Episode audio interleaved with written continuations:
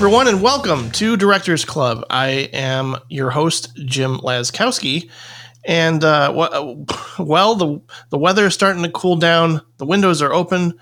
My favorite season is upon us, uh, and of course, next month being October of 2020, uh, it's all going to be about horror. But for September, I thought it would be great to talk about a director that is horror adjacent. Uh, at least a couple of his films in particular have uh, gone on to be uh, quite renowned. And I certainly could not go it alone because then I would just be monologuing like Eric Bogosian in talk radio. With me today is one incredibly intelligent, articulate podcaster. Uh, please welcome the host of Supporting Characters, returning champion, Bill Ackerman. Well, thank you for having me back. This is my, is this my first episode with Directors Club since uh, you retook uh, took over the reins again from? Uh, I believe so. Yeah. Well, I'm excited. This is this is going to be a tough one. Um, this is a very different filmmaker than uh, all the other ones we've discussed over the years. So uh, hopefully yeah, we can do I, some justice. I, I, watched nothing but Larry Clark movies for this episode, so uh, oh. I have to spend the next two hours taking a shower.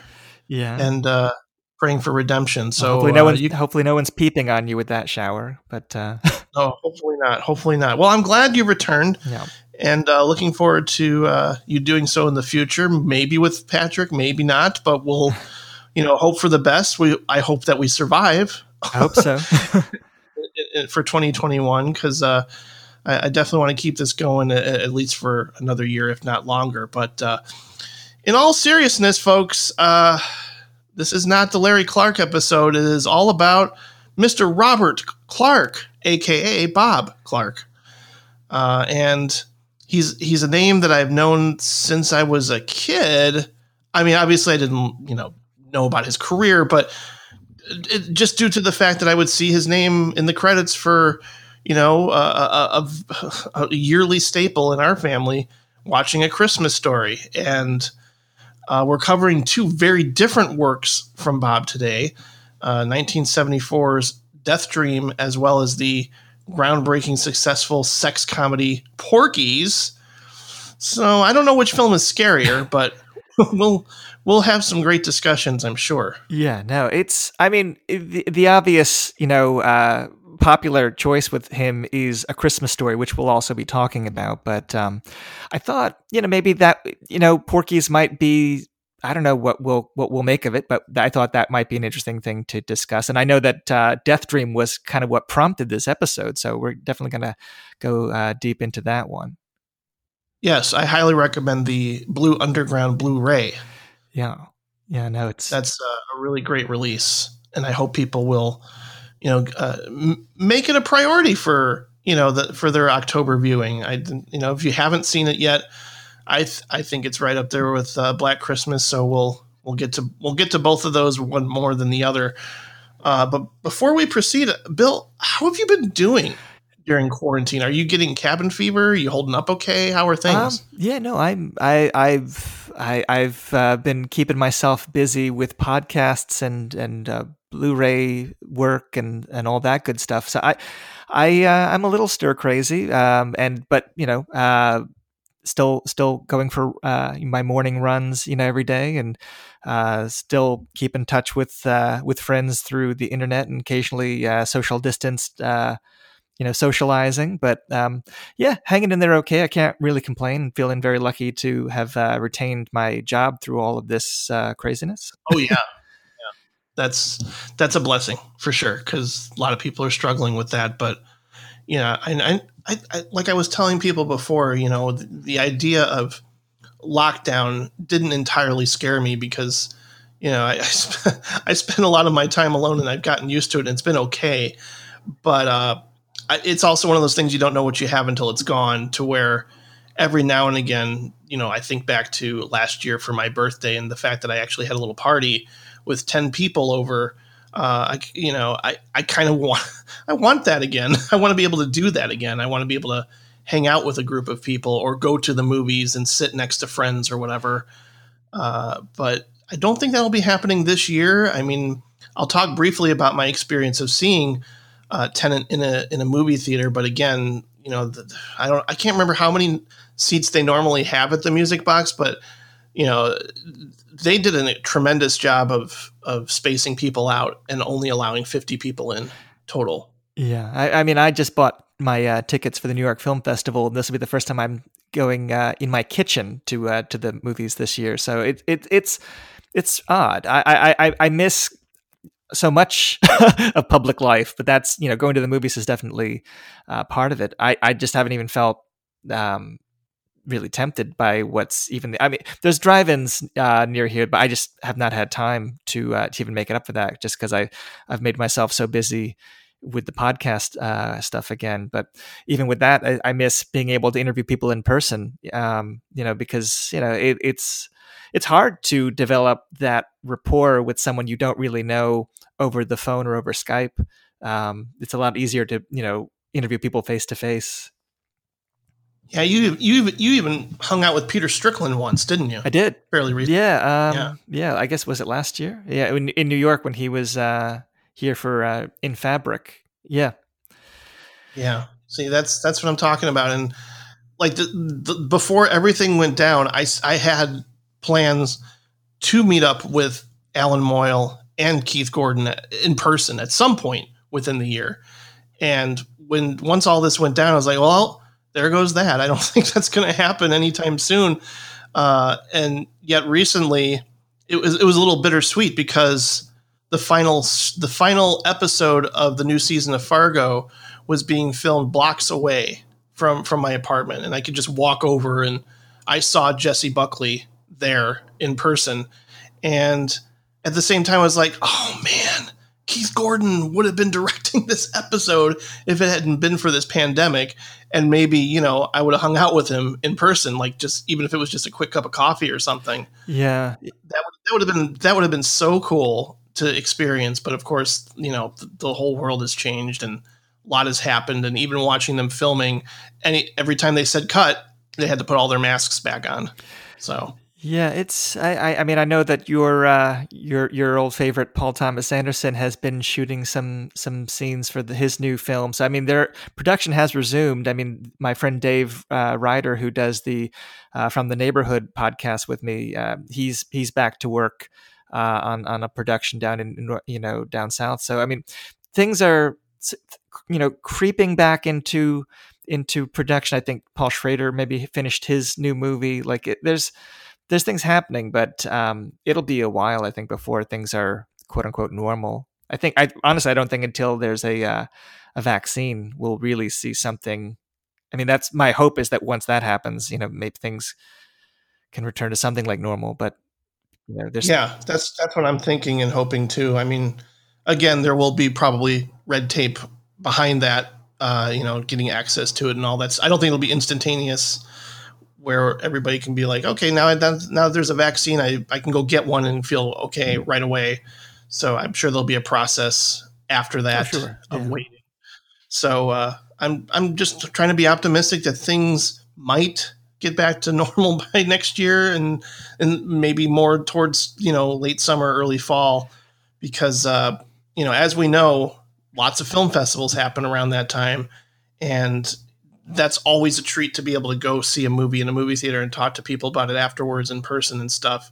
And I'm totally fine doing that, you know, wearing a mask and, you know, as long as it's limited seating and everything. But uh, like most people, yeah, I'm opting to just stay home and watch movies yeah. in the comfort of my own. Well, I I, I just interviewed Jonathan Hertzberg, who um, works at Kino Lorber and has a new label called Fun City Editions, and um, he uh, he he was telling me that he thought that the virtual screenings that his label uh, Kino Lorber uh, put in place as soon as the theaters all shut shut shuttered. Um, his feeling is that that's going to be maybe a permanent part of distribution going forward, as far as um, you know those streaming new releases with um, they they've been including um, like Q and A's, like filmmaker Q and A's and such, as like a uh, exclusive uh, kind of lure to get people to watch watch their uh, new releases in in that platform versus maybe Amazon or iTunes or some of the other uh, streaming options. Um, what's great about that is that it. I mean, if you're talking about like an art house release, that might not come to your town. Um, it's it it broadens it so that everybody has access to these things that are not uh, big commercial uh, Hollywood releases, especially at the time when you know things are very uh, kind of precarious for theatrical exhibition in general. I think, um, but the downside of that is that yeah, that does that does make um, you know that only kind of increases the odds that theaters are not gonna have an easy time of it, even when things do return to quote unquote normal. Um, yeah, know. that's what it seems like, and yeah, it's certainly interesting hearing you know the, the, the fact that most of the critics that I know who normally who would venture to Toronto for for their film festival, they're all just staying home and watching online screener links for things, and I'm like, yeah, that's that's I, I think that's a mixed blessing. You know, I mean, again, you don't have to venture out of your home, and but uh, at the same time, you miss that sense of community, uh, meeting up with fellow friends and critics and things like that.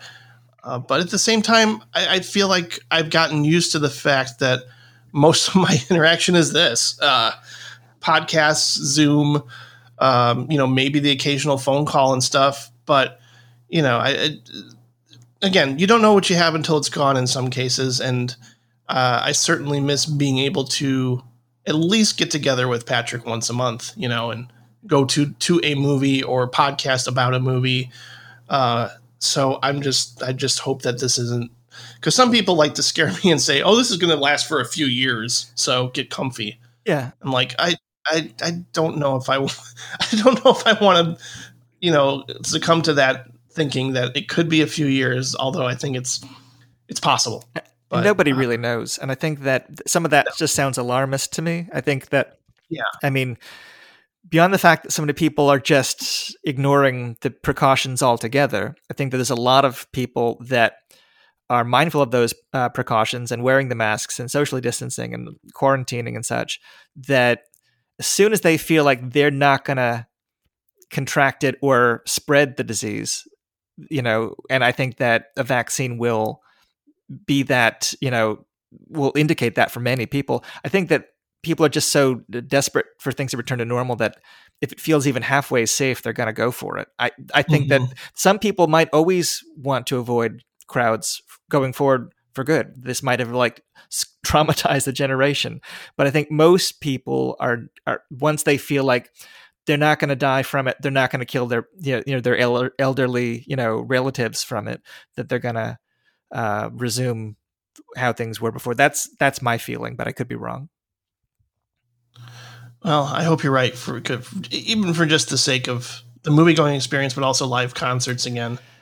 Because I had I had some tickets this year, you know, and including seeing Greg Dulli yeah. uh, for a solo record, and uh, I was I think I was supposed to I think I had a VIP pass with that too, so I was finally going to meet him and yeah, he's somebody I should I want to talk with at some point in the future. But uh, at the same time, I haven't been as like enthusiastic about his solo work or even the last couple of Afghan Whigs records. But I just think he's an incredible songwriter in general. So, I'm, I'm, and he plus plus he puts on an amazing live show and always throws in a surprise cover or two. Yeah, yeah. I I haven't kept up with Greg Dulli um, in in the last couple of years. He used to he used to be my favorite, you know, for years. I think uh, after the Afghan Whigs reunited, I I saw them once or twice, you know, in that new incarnation, and I I heard uh, "Do to the Beast," and th- I and then I just kind of checked out. yeah, and, that, and I can understand that. It, there hasn't been anything that's been like, you know, on the level of what they've done in the past. Yeah. But uh, yeah, I'm I'm also curious about a particular screenwriter and our, our thoughts on on his latest work, which we're going to talk about during the What We Watch segment. Coming up right here, right now.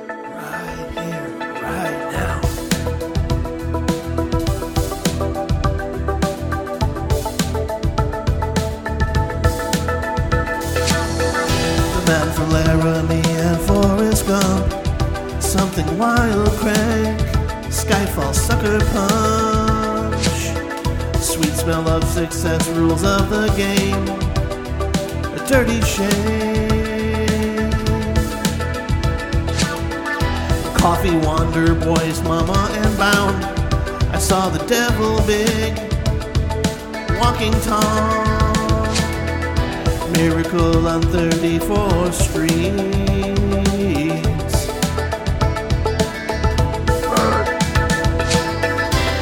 But we're never gonna survive unless we watch a lot of movies. Now we're gonna have to talk about what we watched this week. I always want the guest to go first, and I, I know we're going to be talking about the new Charlie Kaufman film kind of together for for for my segment. Mhm. But is there something that you want to bring up here that people should seek out? I mean, maybe an older title or something that you've seen. I mean, the only thing that I've I haven't seen that much this year that I was really crazy about, to be honest with you. I mean, I, I I've s- and there are certain films I liked that I saw at festivals that have come out this year, like Yourself and Yours, the Hong Sang Soo movie. Like that's something I'd oh, recommend. yeah. Um, and there's a film that is still making the festival rounds called Ask Any Buddy. That's Evan Purchell's film. That's um, kind of a uh, uh, like a found footage essay film, kind of using uh, material from uh, gay hardcore films. That um, is like uh, kind of like a day in the life, like showing the the rituals of, of, of, of gay public life like in an urban setting like uh, like the sexual uh, like like cruising or the docks or gay porno theaters. Like it's it's using the images of fantasy to um kind of document like a certain type of reality i think. Um, I, i'm not explaining it too well but it, it, that's something i thought was really one of the more compelling films of the year. I think my one of my favorite narrative films of the year so far and it's something you can stream now and i think the blu-ray comes out this month um, was abel ferrara's tommaso i don't know if you saw that with uh, willem dafoe No, no, no, no. I, doesn't he have two movies? he's got he's got out? three um, Oh because he has the projectionist which is a documentary and then he has a film called siberia that everybody that i know Hmm. that has seen siberia said it's amazing um, but tommaso i don't know i mean abel ferrara is interesting to me because he's somebody that comes from like a pure exploitation movie background like he comes from adult films he comes from horror he comes from crime films and then his style seemed to morph into this slightly sleazy art movie territory that was like maybe a little bit too lurid for art houses but a little bit too introspective to be like straight up genre movies and i'm thinking like bad lieutenant is really where uh, he starts to Oh, make yeah. that swerve into things that are kind of like in the ballpark of like Scorsese in that it's like very searching, very like Catholic Italian American kind of concern, but like um but they get progressively like more kind of hazy. It's, it's hard to like like the, like and, and so the the recent kind of reemergence of Ferrara as um you know working full strength with like several films now that like are getting very warm uh, receptions from people I know. I, it's it's heartening because he's somebody that I really didn't think uh, would live to this long. I mean, he's somebody that had like a, a, a bad, uh, very public kind of substance abuse problem. I mean, if you've ever heard the Driller Killer commentary, he sounds like he's kind of nodding off on heroin on it. And I've, his appearances on things like Conan O'Brien, he seems like very kind of. Uh, kind of uh, off kilter. I don't know how to be- uh, best describe it, but like so the um recent years, I mean, he's done films like Pasolini and uh, Welcome to New York, and uh, he he's somebody that I've always really kind of been fascinated with. And uh, all I'll say about Tommaso, it's it's like it feels like a very autobiographical film. Willem Dafoe plays a um, an expat uh, film director with a uh, substance abuse past that is now like living in Rome with a much younger wife and daughter, and um, again, like kind of like how Ferrara lives now, and it's like him. His character is like teaching acting classes and just kind of wandering around town, uh, but then like he's kind of slipping in and out of fantasy and also becoming uh, concerned with notions of infidelity with his wife, and then that kind of prompts his own behavior to start slipping a little bit. It it's it's a character study that feels like um, I mean, might not be for all tastes. It's it's definitely like you know the you know introspective tortured male genius kind of filmmaker. It might be like not to everybody's uh, taste but i i thought it was really uh, quite moving uh, and one of my favorite willem dafoe performances um, I, I think that if you ever like had a passing interest in abel ferrara's work it's it feels like a major film. Like it feels like very much like a, a, a late in the game like uh like autumnal years kind of like uh, work from a director like one of those like looking back on a life kind of works um that yeah maybe like with scorsese and the irishman yeah exactly like that. yeah like that kind of thing um so i that's been one of the only films this year that i i, I was really uh strongly taken by um for for new narrative yeah films. ferrara is definitely itching up higher and higher on the uh, list of directors i wouldn't mind covering in the next year or two. He because uh, I I'm only familiar really with the run from King of New York to The Addiction. Like I think just that. Well, I know I've seen Ms. 45. Yeah, and that's great. Uh, but like that that that run in the early 90s, I think was was really strong, including his take on Body Snatchers. Yeah. Uh, but I, a lot of I, there's a lot more, including post 90s that I have no idea well, about. he's one of those directors uh, that was famous for like 20 years or so. And then, kind of like Peter Greenaway, like the distribution just got really wonky with his stuff. Like it, it became a case where, like, there's several films with like big names that have never come out properly here. Like, there's one called Mary with Juliette Binoche, one called Go Go Tales that has a lot of big names in it that they maybe played festivals, but they just never they never really found proper distribution. They never came out on home video or not streaming. Um, you can get imports or bootlegs of things, but it's it's a it's a weird career. And he's like a um like an outspoken, uh, unpredictable figure. Like he had into a um, you know like a, a battle with the studio when they wouldn't uh, release Welcome to New York uncut and so that you know he he wouldn't promote the film. And then Pasolini was like not out here for a couple of years and then um so it, it's it's a, it's a hard career to totally follow but um and even some of the early films like China Girl aren't quite as available as they used to be. Uh, Miss 45 has kind of reemerged as a um I mean that's been a cult film for a long time. Um mm-hmm. King of New York I know just had like that whole uh, Quentin Tarantino did a whole podcast about his love for King of New York. I mean, certain films stay in the conversation, but there's a lot of buried treasures. He's one of those artists like um, like Prince that like just was like almost too prolific and like weirdly distributed. So there's like buried gems like scattered if you if you dig for them. Um, but yeah, I, he would be an interesting character to uh, to cover on Directors Club for sure. Yeah, and I just looked up Go-Go Tales, and it's inspired by the killing of a Chinese bookie. what? Uh, now I have to see that because that's my still my favorite Cassavetes. Yeah, I wouldn't say it's as good as that, but it's it's it's it's interesting. yeah, I wouldn't think so. Yeah, that that's a high bar for me. Uh, it's definitely in my. I think it's in my top twenty. I'm sort of revised. That's another thing I'm doing, and for the the 10th anniversary of Directors Club, is I'm kind of just revising and going back and looking at my favorite films list and sort of saying, did I really love this one as much as I thought I did? And kind of like bumping up things. I might even have a new number one. I, I that's kind of up in the air oh, right well, now. I, I'm not not, liter- not literally up in the air. I was, I was gonna uh, say that's a good one. but um, yeah, no, no. I, I, I think, and, and it's funny because like you'll, well, you know, one of his films you mentioned was The Addiction, and that's that's a film that you know would resonate with one of the films we're talking about today, as far as the uh, the metaphor of uh, vampirism for drug addiction.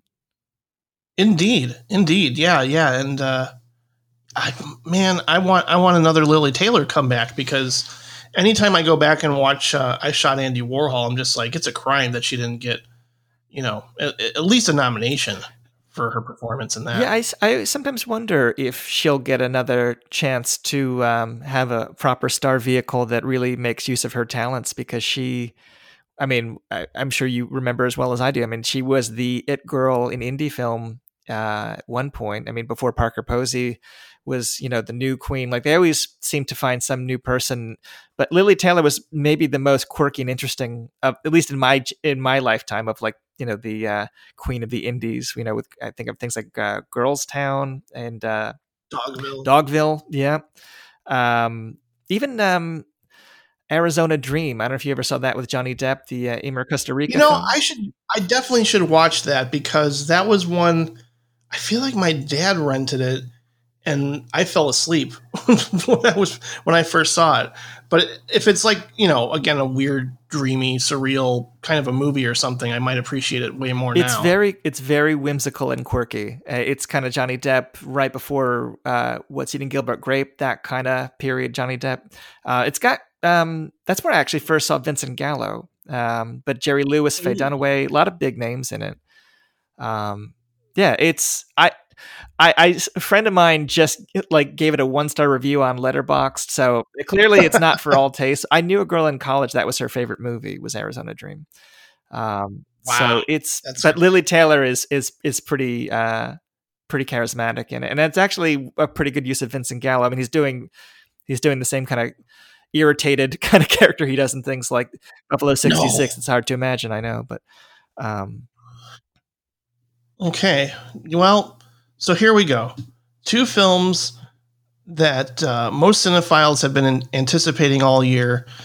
Uh, I've finally seen, and I'm definitely going to have a hard time expressing my thoughts uh, on both, mainly because I didn't quite fully grasp what they're trying to say in the end. And sometimes that's good and sometimes it's bad. And I'm not quite ready to say, like, either one is good or bad.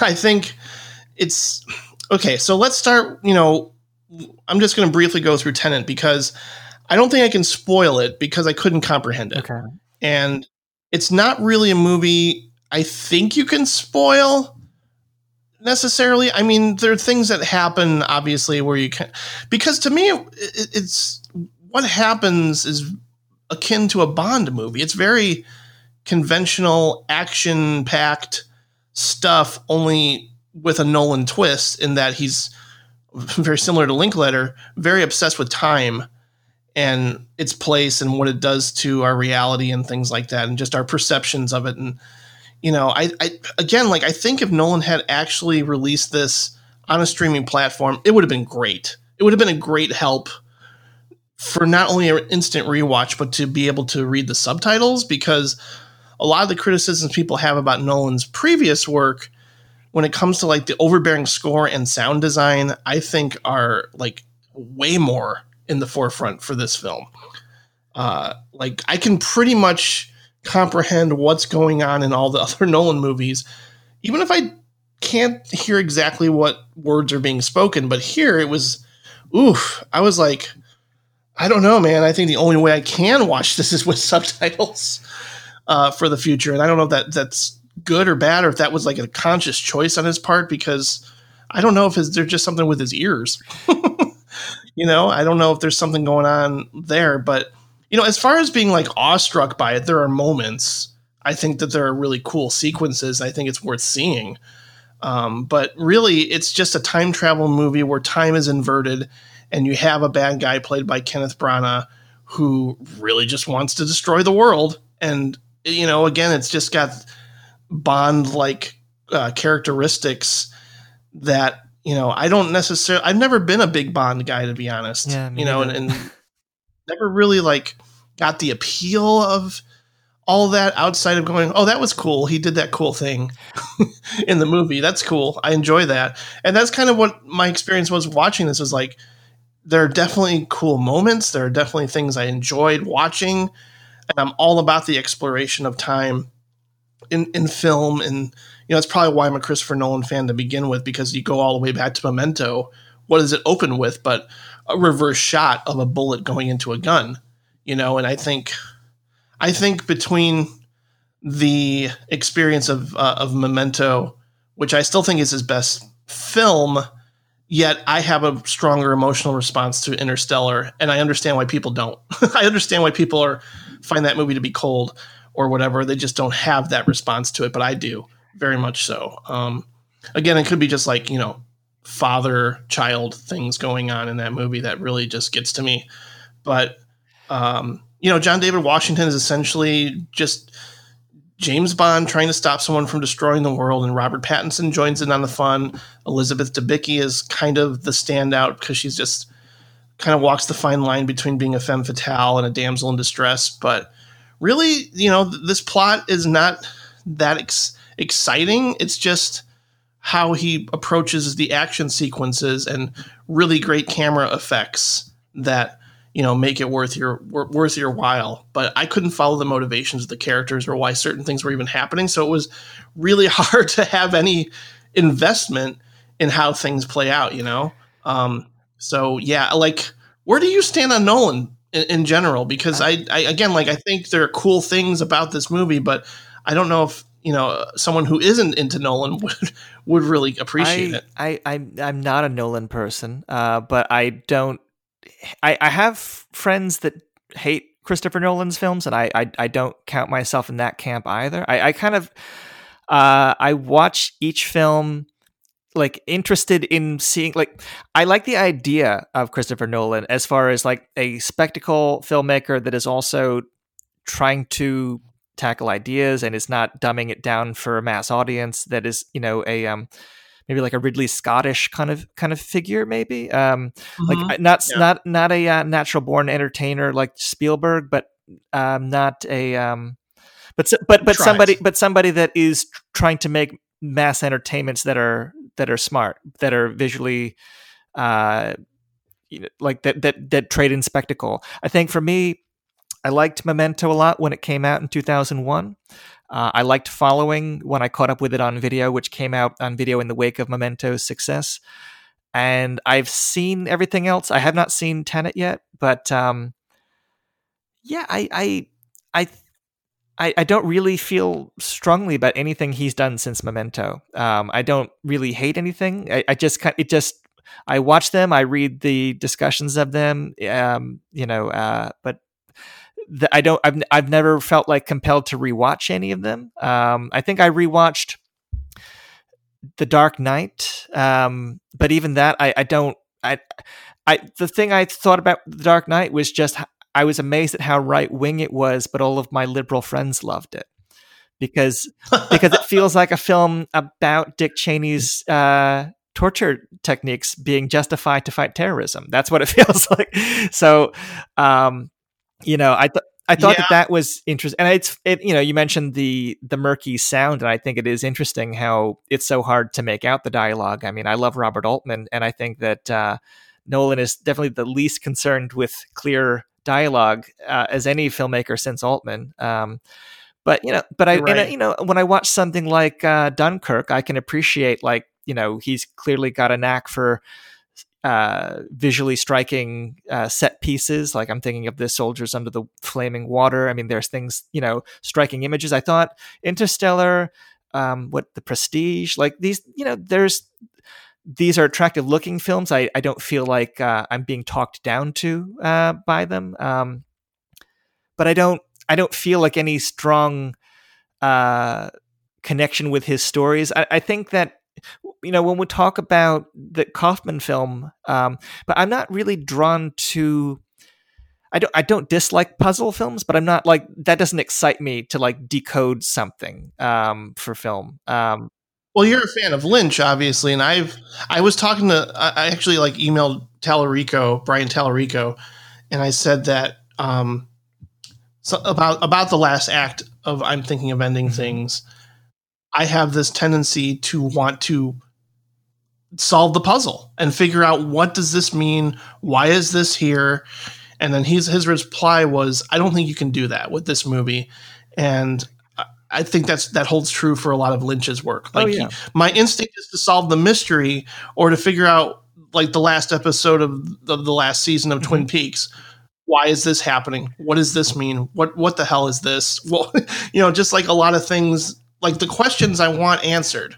But I think even Lynch himself wouldn't say that there are answers, or you have to come up with your own answers, or any number of scenarios where there really isn't a clear yeah answer. and i mean I, I i have satisfying interpretations of things like lost highway and mulholland drive you know as far as what i think is happening like it doesn't feel like you know random disconnected scenes like they feel like they have a logic to them um but it's not I mean, that's not the attraction to me. Is like, oh, see, isn't that clever? Like, I don't. The cleverness of it is not the appeal. It's the emotional uh, impact of Lynch that I respond to. As far as like, Yeah. they are either funny or they are sexy or they are scary or they are like they they tap into a kind of dread or feeling. You know, when I look at Christopher Nolan's films, and his films are not as um, like overtly challenging as David Lynch as far as like trying to figure out what's going on. I don't think, but um, you know, I can I can appreciate that he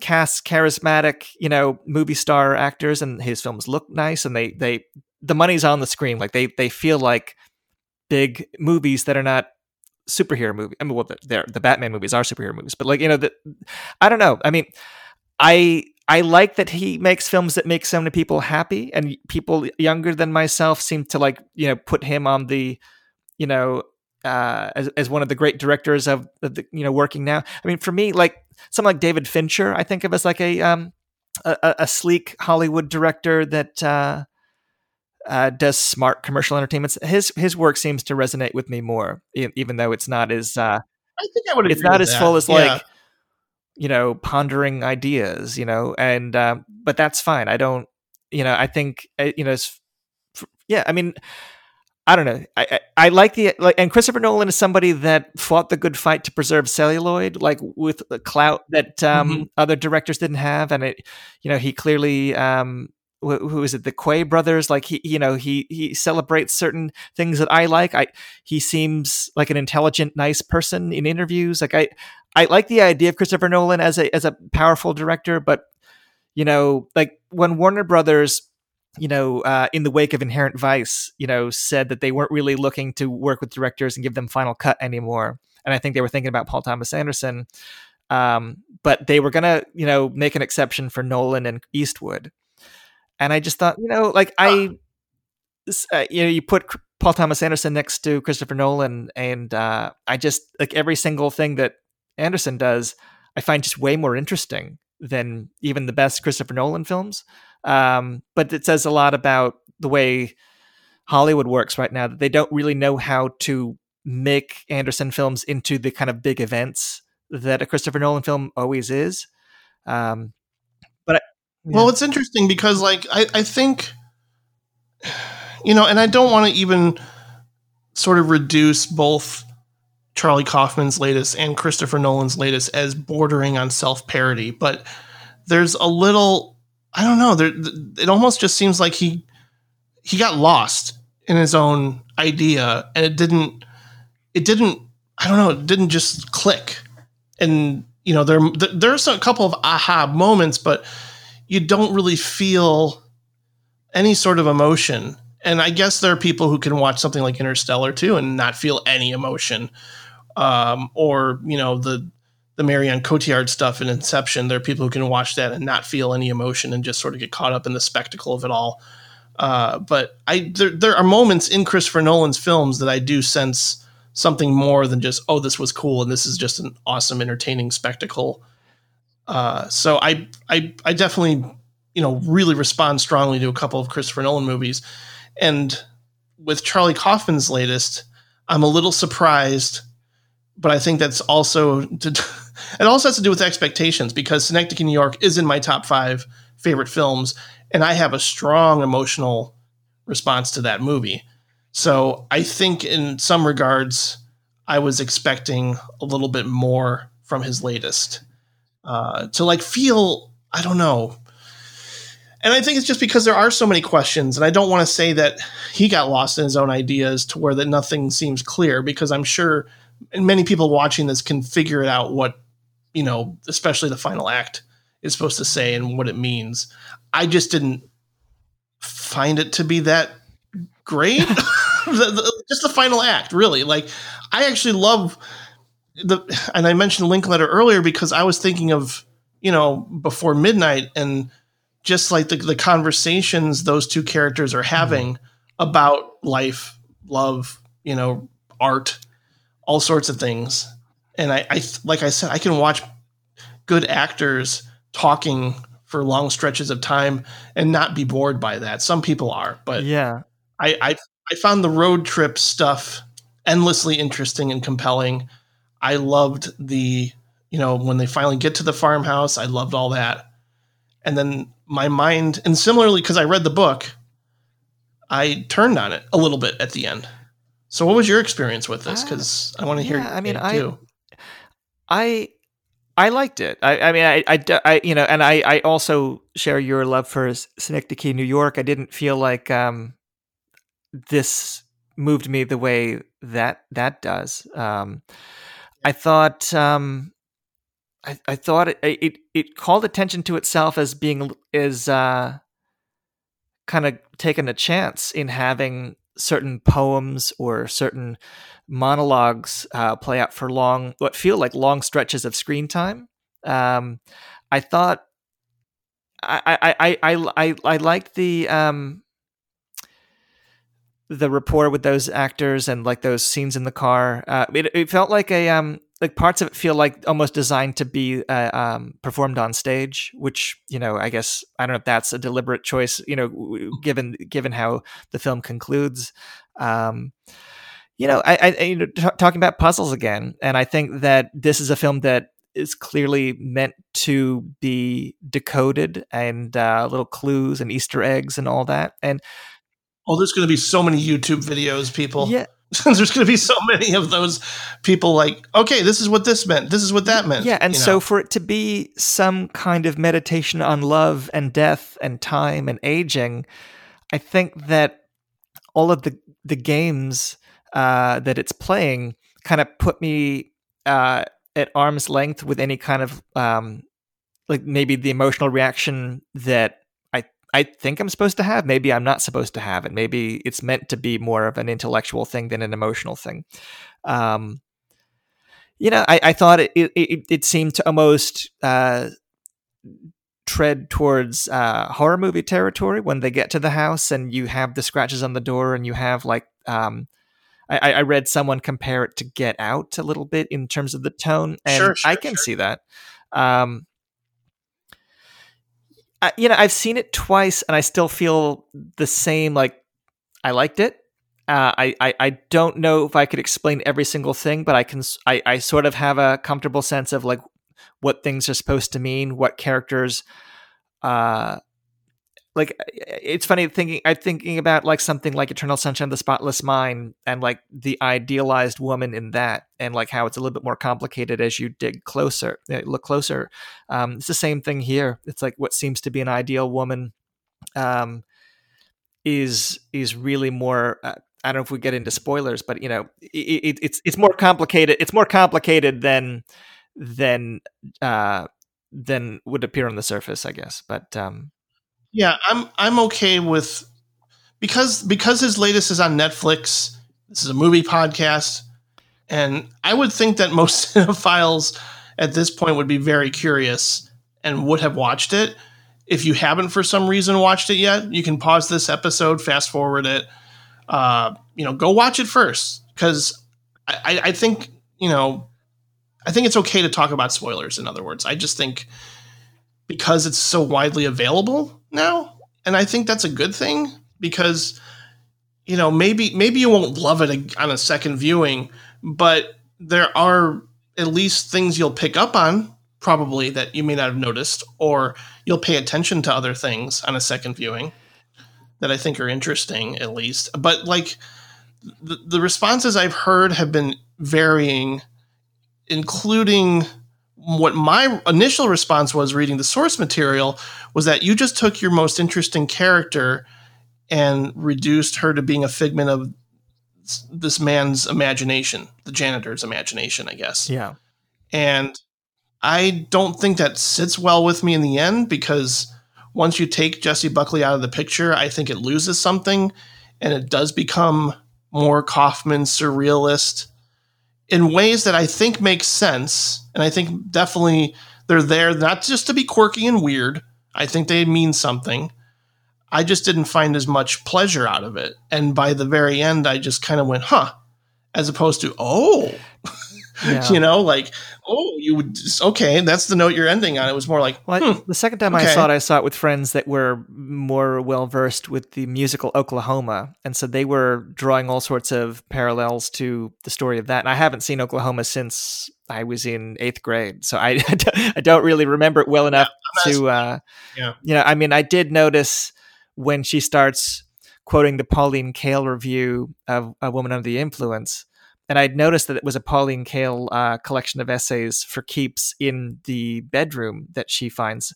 Um, so I got that, and I wasn't clear why she was all of a sudden talking like Pauline Kael, other than you know, smoking a cigarette. well, o- other than Uh, that, she's supposed to represent someone who's smarter than him, uh, and but also like y- you know the. It, it evokes those kind of relationships where you share your love of something, and then your partner uh, just you know tears it apart. But you know, Yeah, that happened to me. That happened to me in my last relationship, where I was like, "Oh, that's that's how you feel about this." but But it happens to everybody. But you know, but I but but I Oh, mean, yeah, to- no, for but to have it torn apart in the language of Pauline Kael, I think what that means is that like she's made up of all these things that are in his head, and he's somebody that grew up reading Pauline Kael reviews, so he's turning. He, he's using Pauline Kael to tear apart his film in you know through this projection um, is how I read that scene. But what that all, but what what that all means, you know, um, yeah, I, I, you know, I wasn't sure if the if you know the um, the intimations about uh, sissies or the fact that he's like a you know a, a drama, you know, a, a like a uh, like a drama school kind of ki- kid, you know, like if there's a um, like there, you know, or like the the, the line about um, you know homosexuality being something that was thought of as a negative condition with mo- over overly um, mothering kind of figures up until uh, a certain point in history. Like i don't know if there's like s- things that are coding it that like he's either closeted or bisexual or gay um, and it's not a whole lot that really pays off that interpretation but those lines create that question mark in my head like is is there something i'm not reading correctly in terms of what they're saying about that character's sexuality um you know yeah, I think it keeps everything ambiguous to maybe a fault. In in this case, like I don't mind having questions and lingering on with them. You know, I don't. Th- that's actually you know part of the fun in some regards, and certainly you have conversations with different people, and you might get a different interpretation. Uh, but I, I know, you know, from hearing Q and A's with Charlie Kaufman, and he's certainly not going to spell things out. He's more or less he made a, a conscious choice to give this figment of this janitor's imagination more agency in that she can, you know, challenge him or she can basically have a differing opinion as opposed to just being this, you know, ideal, uh, you know, lovey dovey. Almost what I thought of too was a movie that I haven't, I, since it came out, I haven't thought of in a long time is Ruby Sparks which i've never seen because Yeah. yeah. because in that movie really it's about a character who no longer wants to be a manic pixie dream girl you know that like she's she wants to be a fully realized human being and not just a figment of this writer's imagination Yeah, well, the character in the Kaufman film, I mean, she's more our point of identification than the guy that's dreaming her up, and and the fact Yeah. that we hear her questions, um, we identify with her. So the fact that she's, you know, quote unquote, not real, um, is kind of a confounding element of it. But I mean, I, but again, it feels like you know part of the game that he's playing, and that's that's fine. Um, but it it is you know you know you can project all sorts of things onto it because so many things are left un you know unexplained. Even like, I'm thinking about the ice cream parlor and the uh, you know the, there's uh, kind of some mean girls and then one that has like um, uh, skin like s- Rash. a skin condition that that you know uh, is she supposed to represent our male uh, lead character and the fact that she's a woman what is that saying? Is like the fact that there's a gender swap? Is it saying that there's a, a trans kind of situation, you know, in terms of like how we're supposed to read that character? It's, I mean, I'm sure there's going to be like a thousand different theories on it, which is great. But, um, yeah, I mean, watching it twice, I've I've enjoyed it. Um, I haven't read any reviews of it yet. Weirdly, um, I, I, it seems like a film that would be polarizing. Um, you told me before we started recording that some interpret it as a celebration of incels, which I didn't get. well, that that I think comes from her final like when she gets to the high school and meets the janitor. She has this long monologue to, to him about you know because he's asking her what's what's your boyfriend look like? And she goes well i don't i don't know what he looks like. That's like trying to describe a mosquito that bit me 40 years ago right. or something. And she talks about this encounter at a bar on trivia night where this guy was just creeping on her. And it's implied that it's supposed to be mm-hmm. him that, that he's the, this creepy dude just like staring at her not really going up to her and talking to her and she just wanted to get away from this creepy guy. And I, I, guess a lot of people see that as like, well, this janitor is just this lonely, pathetic creep. And there's also this blink if you miss it shot where when they're in the car outside the high school and they're kissing, suddenly you see this insert of the janitor peering in in a peephole, almost like in mm-hmm. Psycho.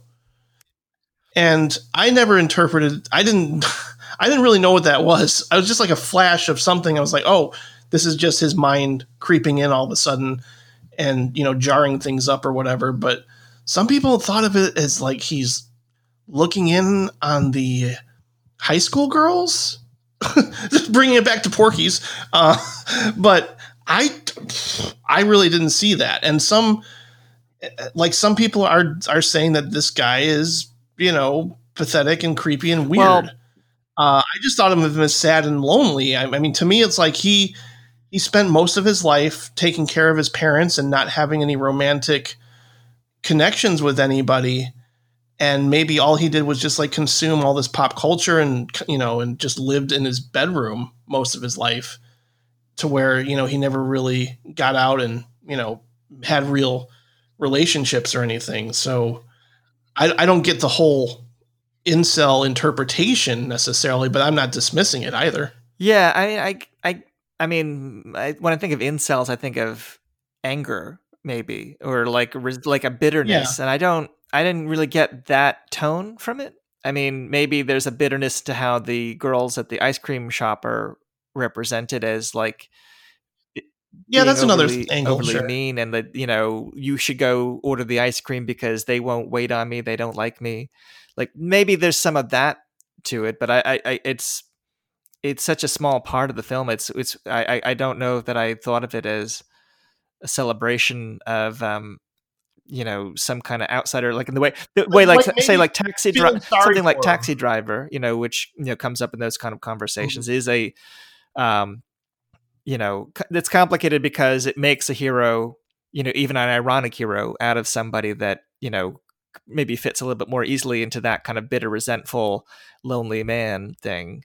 Um, I, I, I saw this as maybe more kind of contemplative than like angry. Um, but I, I, don't know. I mean, not to say that if if that's how it plays for you as a as a uh, celebration of an incel kind of character, um, if that's how it plays for you, then that's not wrong. I mean, you have to be able to I mean, find it in the film, but if if it reads that way for people, then I don't know. Didn't read that way to me though. No, I it, I didn't get that impression. I mean, like when she has that monologue towards the janitor towards the end, and then ultimately, like it seems like she's full of anger that this happened. You know, like I just wanted to have a nice night with my with my girlfriend at this bar, and this guy just wouldn't like stop looking at me or stop or start creeping on me and I just wanted to get away from him. Like she seems very angry at that moment. But then ultimately what does she do at the very end? She gives him like this pity hug, you know, and I that to me felt very confusing. like it, it seemed to like jump from emotion to emotion in a way that made me go, I'm not sure how I'm supposed to interpret all this, especially everything that follows, where it's it you know it turns into La La Land. And then a beautiful mind, and then uh, o- Oklahoma. And then we have the animated talking pig. And I wouldn't say any of that stuff is bad, but it doesn't involve her point of view or Jessie Buckley at that point. And I kind of tuned out, but at the same time, I'm like, this is Charlie Kaufman. This is not this is not going to be you know like Sofia Coppola's interpretation of this material. I I think that he's more drawn towards the sad and lonely janitor character, and you know ultimately that's also what the book is about. But with with both the book and and the film, I ultimately not happy with how things play out. I don't dislike it either, though. Like I think it's an interesting way to go. It's interesting series of notes to go Yeah, out. I mean, it's a film that I still feel like I'm untangling, and I apologize to any listeners if I'm not like totally articulating, you know, uh, myself very well on this film. But like, yeah, I, I think that, um, yeah, I've I've seen it, I've seen it twice. I enjoy. I enjoy individual scenes. I, I like thinking about how they fit together, but I, I don't know that I have a co- completely satisfying, like, this is clearly what it all means. I mean, it, it just feels like a reflection on a life that's been uh, a reflection on a sad life and like a you know a, a- character's fantasy but that also feels like a very limited way of of experiencing it to just be like oh you know i, I never had a girlfriend. I wish I, my girlfriend was like this and you know and here's here's you know somebody that will order the ice cream for me. You know and and my in, impress my parents. Even the way that when he visits the parents and at a certain point their ages become very fluid i thought you know at that point oh is this going to be like synecdoche new york and about death and aging all of a sudden because i didn't really get the impression that that's where we were going um I think that's part of Yeah. it. Yeah. Yeah. I mean, certainly when you get to But like I- you know the frozen lambs and like, oh, this is a uh, foreshadowing of the frozen, you know, i- i- foreshadowing the ending, I guess. Um, you know, when you get to talking pigs, you know, i- i- that kind of like whimsy or the even the even the musical element, the dance element. Um, I, I didn't feel like um like say something like punch drunk love when that evokes like the, the musical in a very Oh, quirky yeah. way like i feel like that puts its heart like much it wears its heart much more like openly on its sleeve you know and i think that with kaufman you know he's he's he he goes out of his way to make fun of manipulative hollywood romance you know by having the zemeckis thing The So I know that- yeah. Who's never made a movie like that? To my, I mean, I guess Welcome to Marwen, maybe, but yeah, no, no, it, di- it I- didn't feel like a Zemeckis film at all to me. It just felt like he is such a hip director to attack because he made Forrest Gump or whatever. I don't know. Like, I mean, it, it just felt like he's a stand-in for uh, Hollywood schmaltz. But I think that, like, I don't know. I don't, I'm not. I don't even know who would have made that film. Like realistically, like Nancy Zach Meyers, Braff or somebody. Nancy Meyers or Zach Yeah. Braff, yeah. But like, um, you know, I don't know. Like, I also get the feeling that his philosophy might be, and again, this is very, it's again, it's kind of cynical, but I also think that Charlie Kaufman might be that. um, is that all we do is consume all this media, pop culture content, romantic comedies, books, to where it's going to just leave us isolated and depressed because we're not actually engaging with real human beings. So maybe we're all going to get old and die and just be surrounded by our Blu-rays. I mean, that's that's definitely a valid reading of it. Um, um, I mean, like, I think that makes me angry too, because, like, I mean, probably, probably because, like, and this goes back to an episode where Patrick and I are like, why the hell are we even podcasting? What's the point to all this? And my ultimate, like, conclusion to this, what, like, to that conversation, to that question was, well, I'm not married and I don't have kids right now. so this is what I'm doing.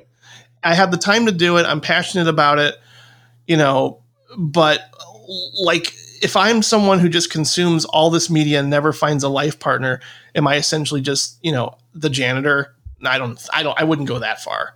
But I just wonder if maybe this is a cautionary tale too, to some degree. Like he's saying, you know, this is if this is all you do, and you lead this lonely life, then you ultimately may just, you know, crumble in, your own head and not really ever be happy. Yeah, well, I mean, it does it does feel like it has a note of self pity about itself, which which I think Yeah. happens with most Kaufman films. As far as like that third act, always feels like like a little bit maudlin and introspective, whether it be being John Malkovich or Eternal Sunshine or Synecdoche, New York. I mean, even adaptation. Well, adaptation is a little different, but I mean, they they they feel like. um yeah, they, they they get they they seem to get like too worried about life to even like you know move forward like with na- like a narrative momentum. Which I remember that being the complaint about being John Malkovich when it came out in '99 that like it it seemed to go for like uh, this kind of melancholy philosophical tone, and people wanted the playful surrealism.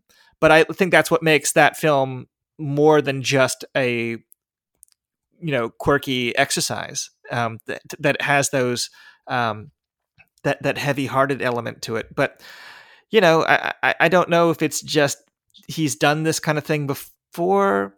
Um, so it, That's what yeah, I. but it but you know, at the same time, I've seen so few films that really stood out to me this year that even if it's a variation on things he's done, um, it's still I, I, Yeah, and as a fan of great actors, I mean, it, it- like this ensemble alone to me is pure joy. To like all everybody in this is great in different ways, and certainly, I'm, uh, I'm, you know, I'm, I'm, I'm on board for whatever Jessie Buckley does because I haven't seen um, her film from last year, Wild Rose or Beast, oh, and I guess both of those are yeah, I like standouts. Wild Rose, and I liked her in it a lot. So yeah, I didn't even yeah. i mean i just i just you know like this was the movie that made me go okay well i, I just want to watch everything she does because i think she's i mean she has that incredible moment with the poem and it actually you know sort of breaks the fourth wall and she looks right at the camera.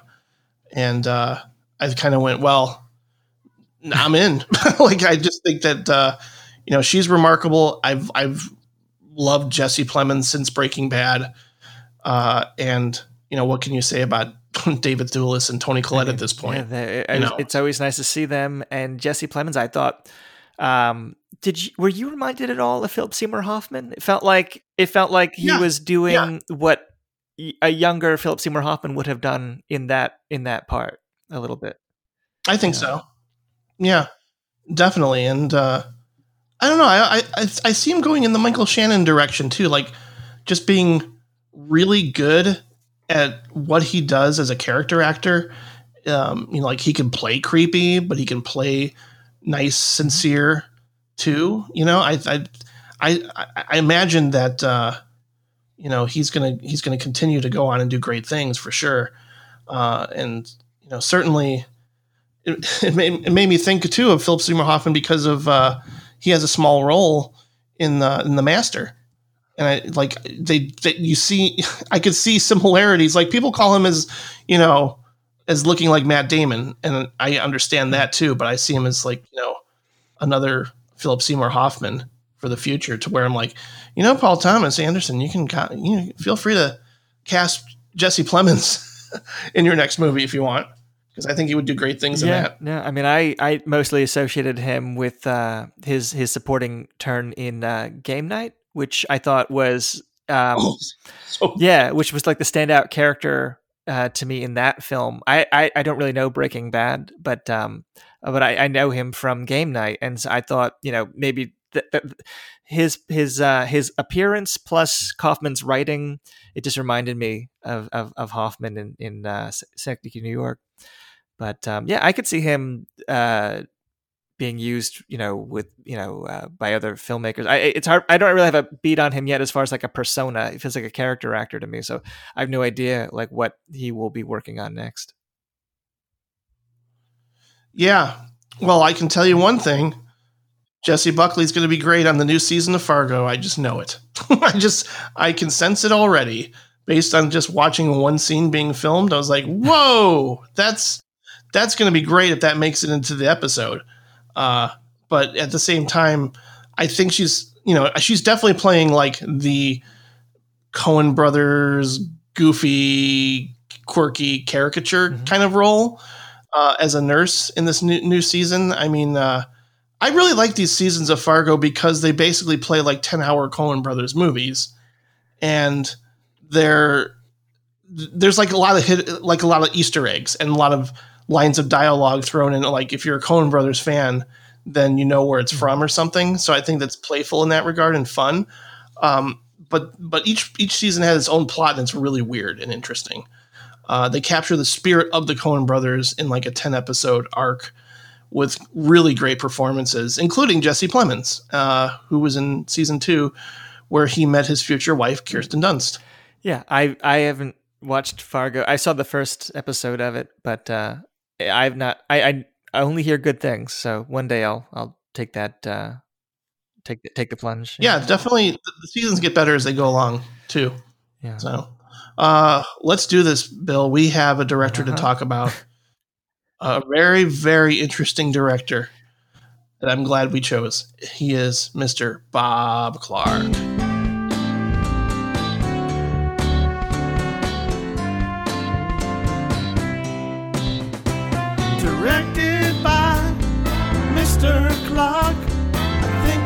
Name's Robert or Bob. Directed by Mr. Clark. I think his first name's Robert or Bob. People watching a Christmas story. Olivia Hussey. Where are the calls coming from? In the house! Death Dream Dead of Night Night Walker. Have you seen it? Which title? Never ever watch Loose Cannons. Let's talk Bob Clark.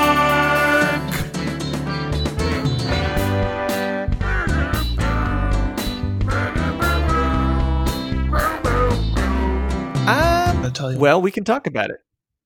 yeah. okay, let's do it. So here we are. Um, a director that has the wonderful honor of making Ebert's great movies list and his most hated movies list. Can you guess what's made the great movies list? Uh, loose cannons? No, it's. I'm trying to think. Baby geniuses too. Um, yeah, no, it's obviously a Christmas story, uh, which is is um, very much an anomaly. Uh, well, yes and no, because um, that that film. Well, I guess we're getting ahead of ourselves, but that film seems to mark a break where he starts moving towards the latter half of his career, which is very concentrated on family films and films for children, um, which makes them kind of tricky to talk about critically as like a bunch of grown men because we're not really the target audience for a film like Baby Geniuses. I don't know if anybody is, but uh, you know, it- he started out pretty young as a writer. Like he, I think when he was twelve, he wrote a sequel to Gone with the Wind just for fun.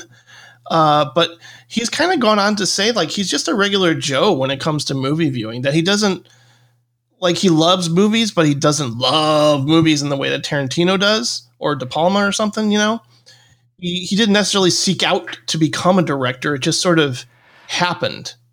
early yeah, I, I mean he's I mean he's somebody that uh, was a like a high school jock that was a um, you know not, not- Mhm. and, and came from like a relatively poor background too. I mean he was somebody that like uh, like his father died um, when he was a young man. Like he he was somebody that uh, kind of but he, he he's somebody that like um went to a couple different schools um grew up in Fort Lauderdale like I think from the age of was it was age of 8 but um but became interested in arts you know uh in college writing and directing plays and falling in with a group of like-minded uh creatives um th- people like Alan Ormsby and Jeff Gillen that would be like major uh, contributors to the early uh, genre films that you know uh, make up the uh, his his 1970s output. Um, you know, he's I mean his earliest films I mean would be firmly in that in that like late 60s exploitation movie kind of uh camp like um uh, things like you know, the kind of things that something weird would distribute I, I didn't know that he was the assistant director on a film called shanty tramp which is like this fun little exploitation Hmm. film um was someone i interviewed for supporting characters lisa petrucci that's a film that she really likes a lot um and then the very first film that I'm aware of is a film called The Emperor's New Clothes, which I think is lost now, um, starring John Carradine. But it's funny because I found local press coverage when that film came out, and it said that he had directed other films, written short stories, even had a book of poetry published. I have no idea if any of that is accurate because I found a lot of things in interviews with him Yeah, that were not, uh, to my knowledge, true. So I don't know if Maybe they got mixed up with another Bob Clark. or or that he just would say things that you know to puff up his resume that might not have been totally accurate. I don't know, but um, um, yeah, he was approached by. Uh, I think it was after college. He, you know, he directed a stage production of Arthur Miller's A View from the Bridge, and then he was approached by the, this guy named Charlie Brun, Charlie Brown. who was I Charlie. oh, Charlie is Brown. it Charlie Brown? Oh wow! but spelled like B R A U N. Oh, okay. Yeah, maybe it was just a misspelling here I got, but it, uh, he was uh, working on a movie called She Man, and I, you know, it, I tried watching it, but I just could not get into it. That bongo score really got on my nerves after a while. Uh, but I mean, yeah, you were saying it was made at a at a time when, like, yeah, the, these these types of films were were were accepted, and you know, I, I but even Clark himself has dismissed it really as not being his official first feature. That it was just kind of like a well, job it's that it's he did. she she man is interesting. I mean, it's it's you know he's using a couple of actors who were uh, female impersonators, Leslie Marlowe and Dorian Wayne, um, drag performers of the early '60s, and um, you know, I mean, it's it's the kind of thing when you're dealing with like, I mean, this the, the plot of that essentially is a um, a uh, like a like a like a like a uh, a bachelor, like a playboy uh, war vet who's just kind of lounging around the pool with girls, but he has an interest in S and M, I think. And then the um, the thing is, he gets contacted by this dominatrix and blackmailed into becoming his female servant, and so he's shaved, given estrogen, put in a little maid's costume, and he kind of grows to like it a little bit. Like it's a weird, uh, it's a weird scenario. Like it is. I've heard it des- described as transploitation in that it's like the the lure for the audience would be seeing men uh, dressed as women. Yeah. Um, so it's it's speaking to a very specific demographic of the exploitation movie market. I and um, it's it's so quirky that uh, it has a certain appeal to it, and it isn't totally offensive. I mean, even by contemporary standards, it, it it's it's probably a little bit creaky in places, but it's not like um, it's not really condescending to tr- transgender type characters. yeah, and I didn't get that impression from what I saw. yeah, but it, it, but but I, pretty much Yeah, it to their meeting. but the idea of forced feminization, you know, um, is is Mhm. you know provocative one, and then uh, it it it it it has um, God, what am I thinking of? Like it like it, it has like the, the the the white coat kind of uh kind of framing device of like a doctor kind of talking to the audience to like explain the the uh you know the the Yeah. the dispositions of the characters and um, what I also thought was interesting is that Alan Ormsby uh, directed a film that was thought to be lost um, for a long time, uh, called "The uh, Murder on the Emerald Seas." I saw a screening of it when they uh, uncovered a print uh, in Philly a couple of years ago.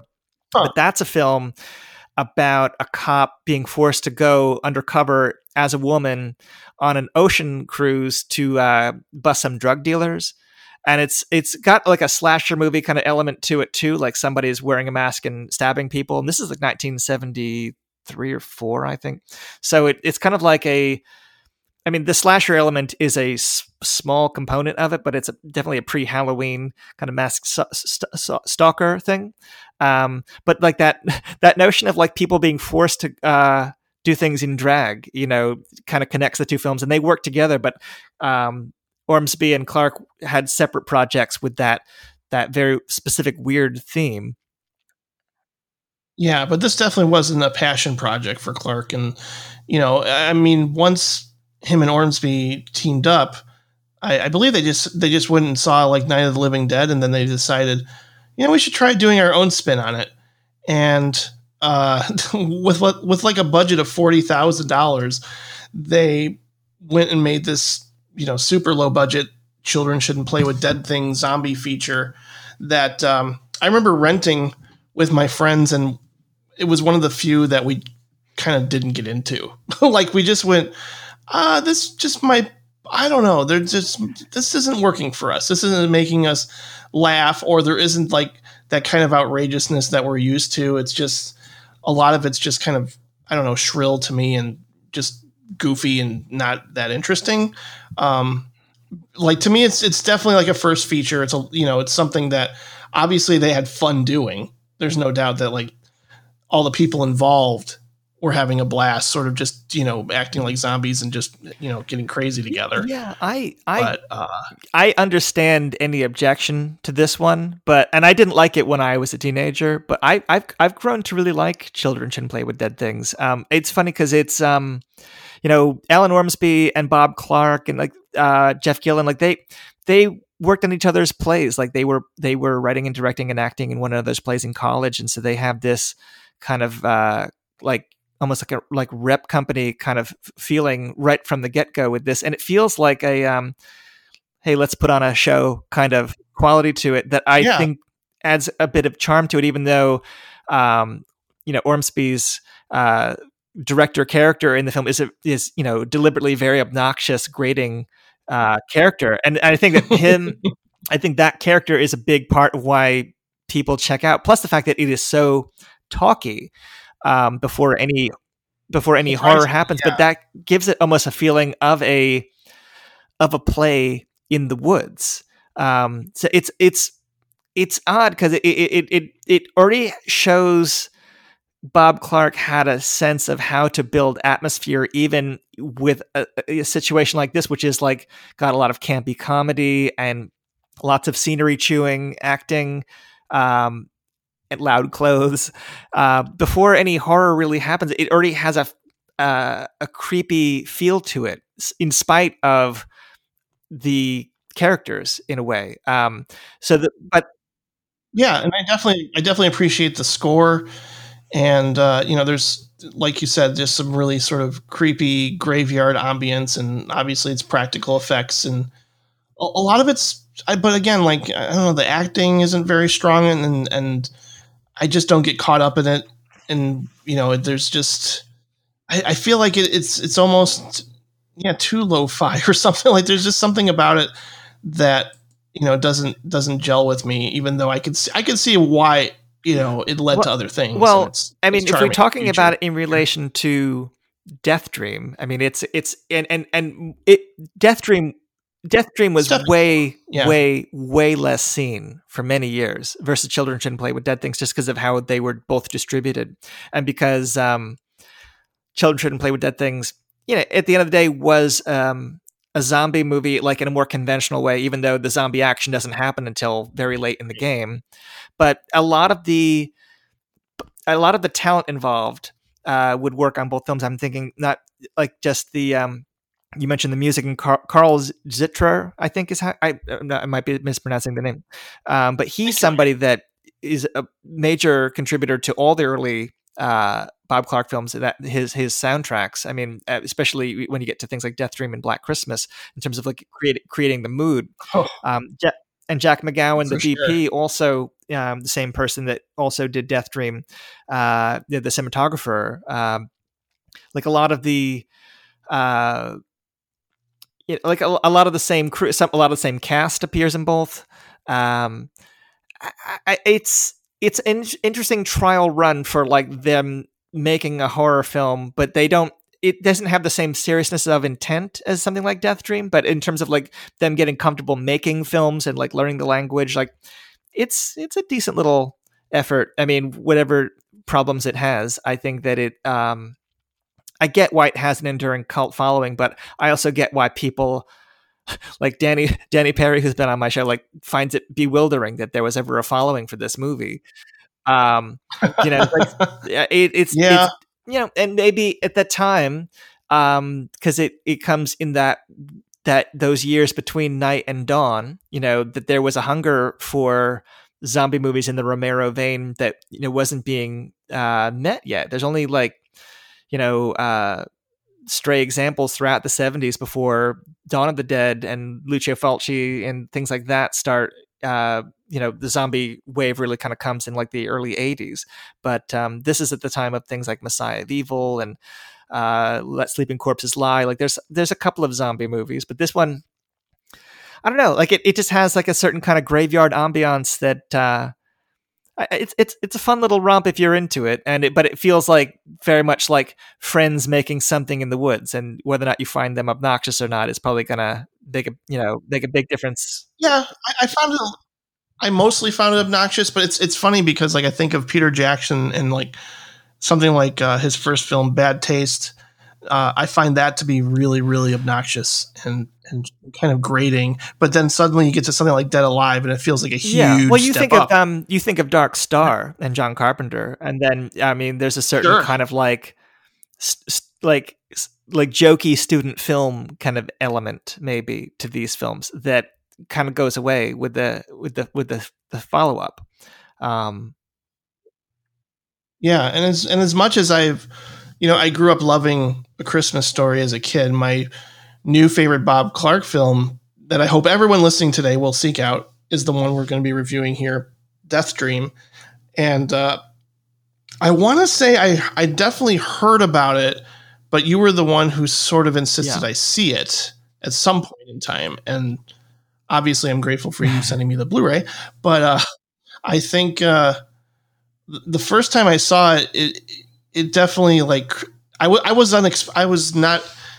Ooh, I think it was around the time too that I also saw Messiah of Evil, and I was it, it was like two movies that just like really invaded my subconscious in this in this unnerving way. Like there there wasn't a lot of humor. It was just like, whoa, this is really dark. I mean, this gets really heavy. This gets really like almost soap opera, you know, not in a bad way either. With the the family yeah. dynamics. Well, and just and just so Uh, we say what the the premise of, of of Death Dream. I mean, it's it's a story of like a uh, a soldier who's gone off to war and uh, is killed in the opening scene of the film. Uh, yeah, different actor though. but but then um, you know kind of uh, shades of the monkey's paw kind of idea but like the mother refuses Mhm. to uh, give in to the idea that he's dead and uh, wishes him back to life um, but he comes back as a uh, you know as as a uh, as a corpse a walking corpse but like a, but as a um, kind of a symbol of rage of like uh, the soldiers that uh, you know coming back from Vietnam, uh, coming back with addictions, coming back with trauma, um, but done in a in a, in a fantastic kind of Twilight Zoney kind of treatment. Um, I died for you, Doc. Why shouldn't you return yeah, the favor? well, and and so like I mean, political horror films. I mean, this is like you know a, a typical in in that it's really foregrounding the politics of it. I mean, I I um. I'm a big fan of The Last House on the Left, and the original screenplay of that had a lot more overtly uh, Vietnam referencing material to that. I mean, there were other examples of post Night of Living Dead kind of social commentary, kind of interwoven into exploitation films like like those. But um, Death Dream would be one of the first to really take an anti-Vietnam stance in the horror genre, and also um, you know even just like it, not not evoking any kind of counterculture um either like it, it- it's one thing to make an anti-vietnam film that's about Sure. student protests but it's another thing to like set it in small town america and have an anti-vietnam theme and this is like you know well before you have any of the films that like are uh war films critical of of of the of the vietnam war um it is still a kind of a going concern at the time but it's you know eh, I think that what I responded to, and th- this was a film that used to be quite hard to see. I had the VHS for it, um, but it was a film that took me years to find it. Um, and it was originally, uh, well, it had many titles. I mean, um, you know, I, I think for Dead of Night Dead was of what Night, I knew yeah. it to be when I was first started looking for it, and that's confusing because there was a um, well, a, a famous British uh, horror anthology called Dead of Night, but also a um, a, a made for television movie that Dan Curtis did in the 70s called Dead of Night. So it was like you were constantly running into one or the other looking for this, uh, you know, pre Black Christmas uh, Bob Clark movie. But um, I think Death Dream might be what it first played uh, on television as. Um, I want to say it came out as did it come out as the Night Walk or the night Andy came home? The Night yeah, Walker, I, I thought it was the Night Walk, but uh, but it, but it played under several titles. I think it, I don't know if it ever came out as the Veteran um, or Whispers was another title. Like it had several, um, but yeah, regardless of what you call it, I think Death Dream is my personal favorite of those titles. But um,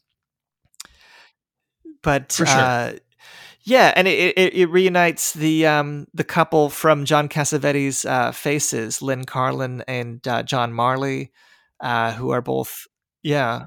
Oh, so good, and uh, a lot of people would also remember John Marley from The right. Godfather, and uh, yeah, sort of coming coming straight from that to something like this.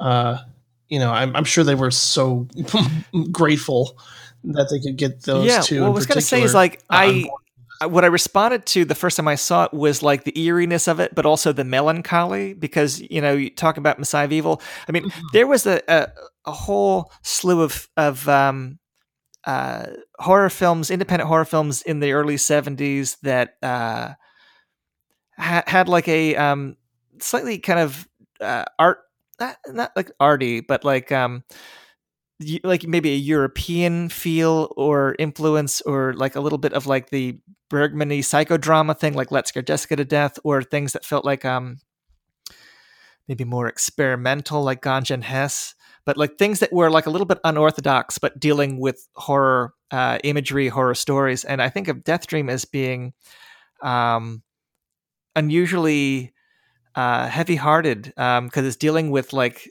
like very sad real life situation uh, as far as like you know the fate of soldiers in this war and uh, and what they come you know how how many soldiers uh, return as very broken damaged people um, but you know yeah it has a lot to say about PTSD yeah.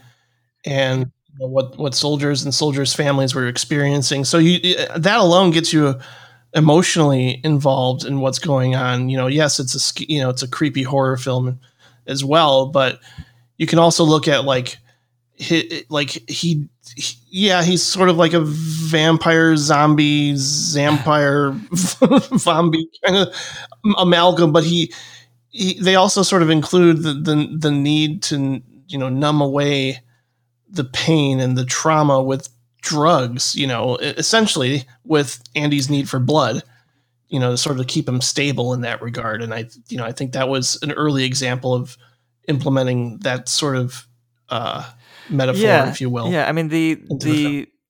The, the, drug the drug addict image you know in connection with vampirism is in a couple of films but this one of the earlier examples I can think of um, I mean Tom Savini yeah. went from this to do Martin a couple of years later with George Romero and that also has oh, right. that same yeah. uh, idea, but it's it's you know. Um, yeah, the, there's something about those the tone of those films that just really like envelops you in in similar ways to like a like a like a David Lynch creepy. I don't you know.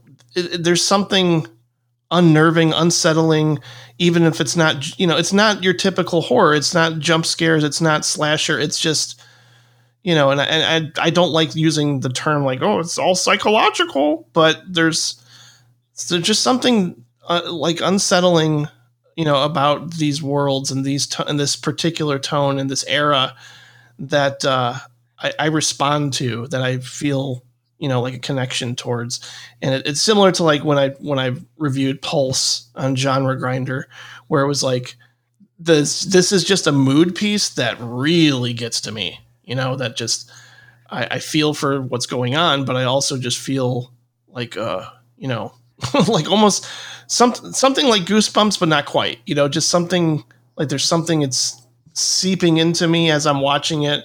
And uh, certainly richard backus here uh, holy crap what a performance of t- detachment and explosive rage and I, I, would say my favorite moment in all of clark's movies involves a, a pause uh, between between the family at that at that dinner table with and it culminates in a slow yeah, smile. no, I know, th- I know the scene.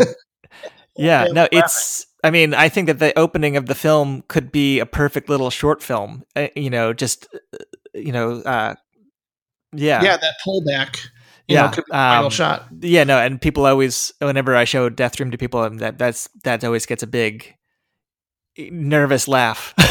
um, yeah, no, I, I love I think they're they're nervously Yeah, laughing yeah. too, and it's just yeah well it has i mean it's very much like you know the supernatural comes to suburban small town america and and um yeah no and, and i get i'm trying to think like how often suburbia was even a setting for those kinds of stories because this is well before things like halloween and i'm trying to think what because you know horror was so often tied to the gothic kind of imagery you know prior to or something like Texas Chainsaw yeah, Massacre. or, yeah. Well, uh, s- Texas Chainsaw Massacre, you know, kind of goes into that uh, fear of rural America, fear fear of the South, fear of rednecks, that kind of thing.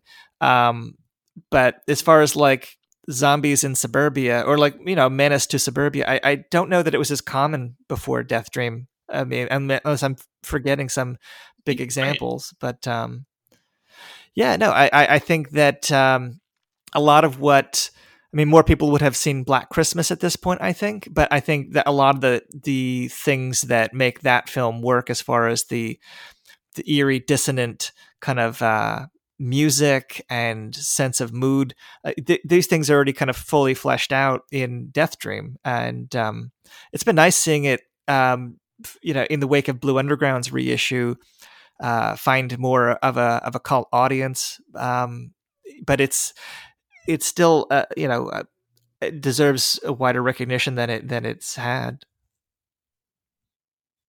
Yeah, and uh, I, I still can't believe the moment involving the dog. You know, and to to me, like going there is is hard to watch, and yet you, you kind of uh you it, you involve it like it involves you in in a, in a really extreme way because not only is it what he's doing to the dog is really horrible, but uh, the fact that he's doing it in front of kids, you know, and the trauma that he's causing them in that moment is is is is terrifying, and certainly the the father's sort of internalized uh, fear uh, of what his son has become, and certainly how it plays out with his alcoholism later on, and you know, it, it- there's like Cassavetes like anger and lashing out, you know, even at like the poor daughter, you know, he, he- when he comes home drunk, it's just you know the father is a, a total well, asshole. I think about Alan No. Ormsby uh, as the as the uh, the screenwriter of this, and I thinking of coming from the theater, and it feels like a a play, like a message heavy play. Uh, but it's also a creature feature, and I think that that's an interesting kind of blend because, Yeah. you know, it is you know, he is somebody that is coming from that political theater uh, idea, you know, of, of, of, you know, as far as, but, but he's also somebody that grew up with like, you know, a love of monster makeup and Lon Chaney movies, and so he's he's kind of merging these two things, and he's who I think of as much the author of that film of Death Dream and why it kind of stands apart from other Bob Clark movies. I think Alan Ormsby is a big part of why that film is a great film. Um, and and it- and yet it's really beautifully well di- it's well directed you know like i mentioned the, the pullback shot there's he's very graceful with his camera work and i know we'll we'll touch on black christmas later but it's just like there are things about his style. So you know i think a lot of it is subtle but i just also think that he knows where to put the camera in the right place and certainly when to move the camera and not move the camera like he's just I, i'm really surprised that even early on in his career it's not choppy you know? It's it's like a lot of this just feels beautifully put together uh not not just from a screenplay standpoint but as as a, as a director Yeah. early on whereas like children shouldn't play with dead things is kind of like a little bit more loose to say the least uh i feel like here you know because the material he took it more seriously uh he might have been more deliberate with his with yeah, his well, and it has a deliberate kind of pacing to it. I mean, it is it is more about character and mood and melancholy than it is about uh, Yeah. shocks, but it you know it has a it has a few of those. Um, yeah, and it and it and Oh, it for sure. also has broad humor. I mean, this is something that we're going to have to talk about because uh, you know Bob Clark didn't go into comedies for quite a while, but uh, you know when he made um, Tribute is the first one that has like a lot of overt comedy, the Jack Lemmon film. But you know there were reviews of that would that say like, well, Bob Clark is not a comedy director, so this is uh, blah, and blah blah blah, and like he, I, I, you get a sense that he was always pushing to work in in lighter material, and so even as far back as the horror films, there's a lot of comic downtime to them uh, to give. But, Oh, but all of them, Black I mean, have that, yeah. you know, and Death Dream has it too. Maybe the most awkwardly, like the um, like the stuttering cook in the uh, in the diner, and um, even some uh, some of the the the one liners with the uh, you know the the girlfriend. I mean, it's it's it's giving uh, audiences uh, some breathing room so that it's not so tense the entire time. Even something like Deranged, which isn't a Bob Clark directed film, but has a very strong Bob Clark influence. He edited it, he produced it. Um, Yeah, I was going to ask you about that because I think I've always had a curiosity to watch it, uh, basically because of its place in history, and certainly it came out, I believe, before It- Texas Chainsaw, right? I, it's around the same time. Or I was it think around it- the same time? I, I can't remember when it comes in relation. It it might be the same year, but I, I can't remember. It, it, it, it- they they got compared a little bit, but I mean, deranged. eh, For for those that don't know, is is like a um a take on the Ed Gein story. I mean, it's more or less the it's it, at the time it was a more close closer to the facts take on the Ed Gein material than something like Psycho. Uh, but uh, Roberts Blossom plays plays the main character, and um, it's co-directed by Jeff Gillen and Alan Ormsby. And Alan Ormsby wrote the screenplay. Bob Clark uh, produced it, but he wouldn't put his name on it. I don't think he takes editing credit either, but he was the editor as well. Um, he just he, it- for him he felt he felt it was too um, too too grim. He didn't want to be associated with it that way. Um, but you know, I I think he thought it was a, a fine effort. Uh, but it, that's a film that uh, you know has a little bit of outrageous violence. Like there's like a you know um, there's like a uh, like a split open head with like brain eating or something that was like cut from some prints of it that I remember like uh, you know buying a bootleg of it and like Mm. having the complete version that MGM had you know had put out on DVD. But like but that's a film that um, a lot of the the technical credits like has another uh, Carl Zittrer uh, score has a um, Jack McGowan is the DP again Oh, nice. um it yeah it, it, it it's like definitely a cousin to things like death dream and children shouldn't play with dead things and black christmas but it's not um it, it has like not it- it's not it's not quite as it- confident as black christmas or D- death dream but it has it has effective set pieces i mean there's there's one sequence in particular that really freaked out my roommate in college when we were watching it uh, as far as like a, uh, a scene where he brings a woman a woman back and um uh, I don't, I don't want to spoil it, but it, it, but it's you know like a, a menacing scene, Yeah. but like wearing the skin masks and things that like uh, you know do kind of evoke uh, you know later kind of Gein inspired things like Texas Chainsaw or even Silence of the Lambs, you know, with the the skin mask. Yeah, thing, things like this. The, uh, probably the reason why I, I haven't seen it yet too. It's like I don't I don't know. Sit, sitting with something like Maniac, the original Maniac, I I don't feel as strongly as a lot of horror fans do about you know spending ninety minutes with somebody that uh, you know is basically just going around killing women and. I don't know- I don't know if that's pleasant at this point in time, but also just as I've gotten older, I've turned more into my dad, and that I, I, I that's not what I what I want to see necessarily, and it's not necessarily to take away from the artistry of horror films that do that. Because uh, certainly, I respect Maniac more than I appreciate. Like, yeah, and I, I don't think Deranged is quite as grim as Maniac, but it's I mean, because it's based on a real life uh, case. I mean maybe it feels it feels like that, and yeah. it has some scenes that are that are unpleasant, but it it also has a lot of black humor to it.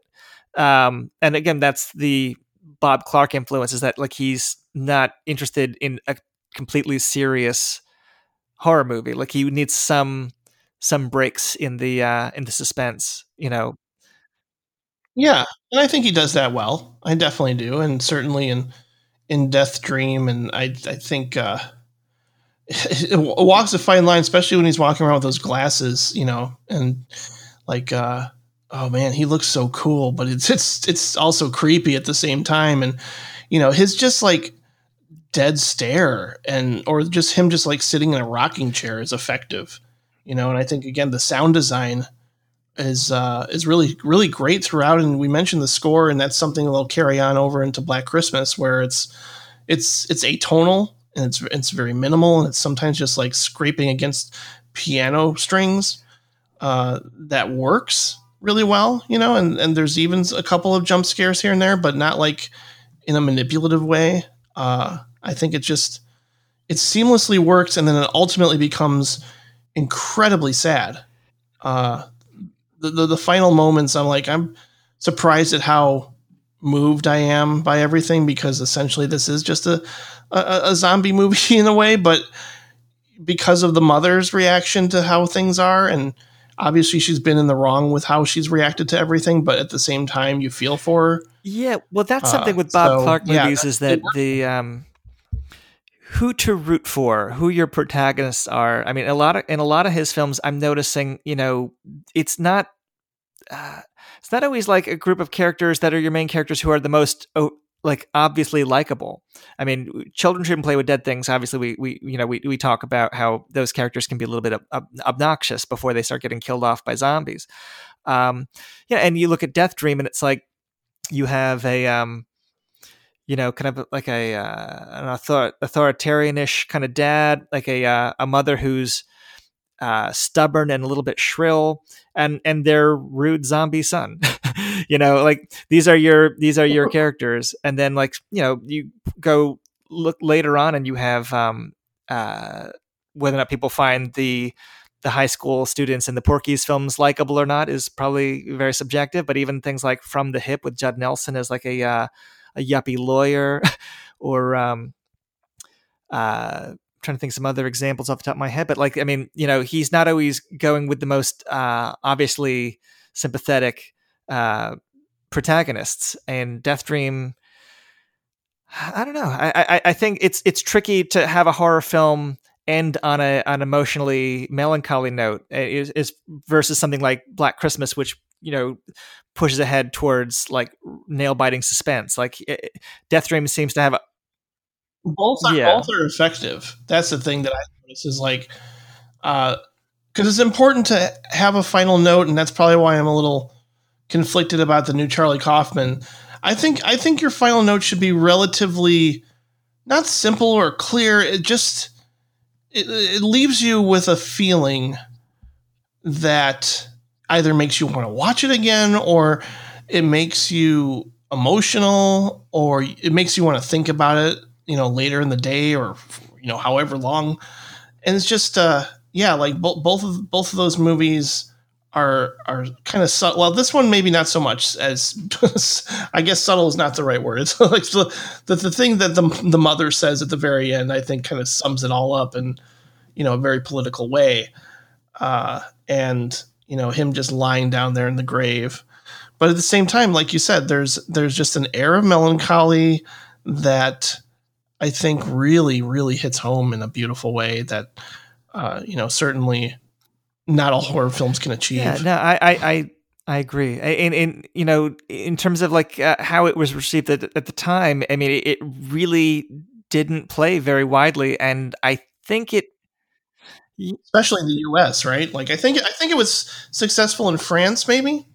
Like I felt like they got it, maybe the poli- more more towards the political angle, uh, and maybe it did a little bit better in Canada. But I think in the U.S. yeah, it, it, it seemed to really reach more people on television uh, under the Death Dream title. Um, but as Dead of Night in theaters, it really yeah, and and among other titles, it really kind of struggled to uh, to reach an audience. And I think when I saw it, well, no, I didn't get to see it when um, Maitland McDonagh programmed a series at Lincoln Center in the early 2000s, and that was I think the first time it ever played theatrically in New York. I, I, if I if I'm correct about that, like, and that was like a uh, a retrospective of like mostly uh, overlooked uh, horror films of the uh, 70s and early 80s, and um, that was part of the retrospective Lemora, Child's Tale of the Supernatural, uh, Raw Meat, the Gary Sherman film. There was a couple of things that were interesting little sleepers mm. that uh, were a part of this retrospective, but Death Dream um, did play Lincoln Center as part of that uh, retrospective, and then um, really with I think the release of the uh, the DVD and then the Blu-ray through uh, Blue Underground is seems to be how most people are catching up with it. But um, you know, the other horror film that he made around this time that also went out under more more than one title and is much better known now uh, is is Black Christmas, which we should we should at least uh, touch on that, or or did you want to jump to the other main thing? Uh, I don't know how you want to do it.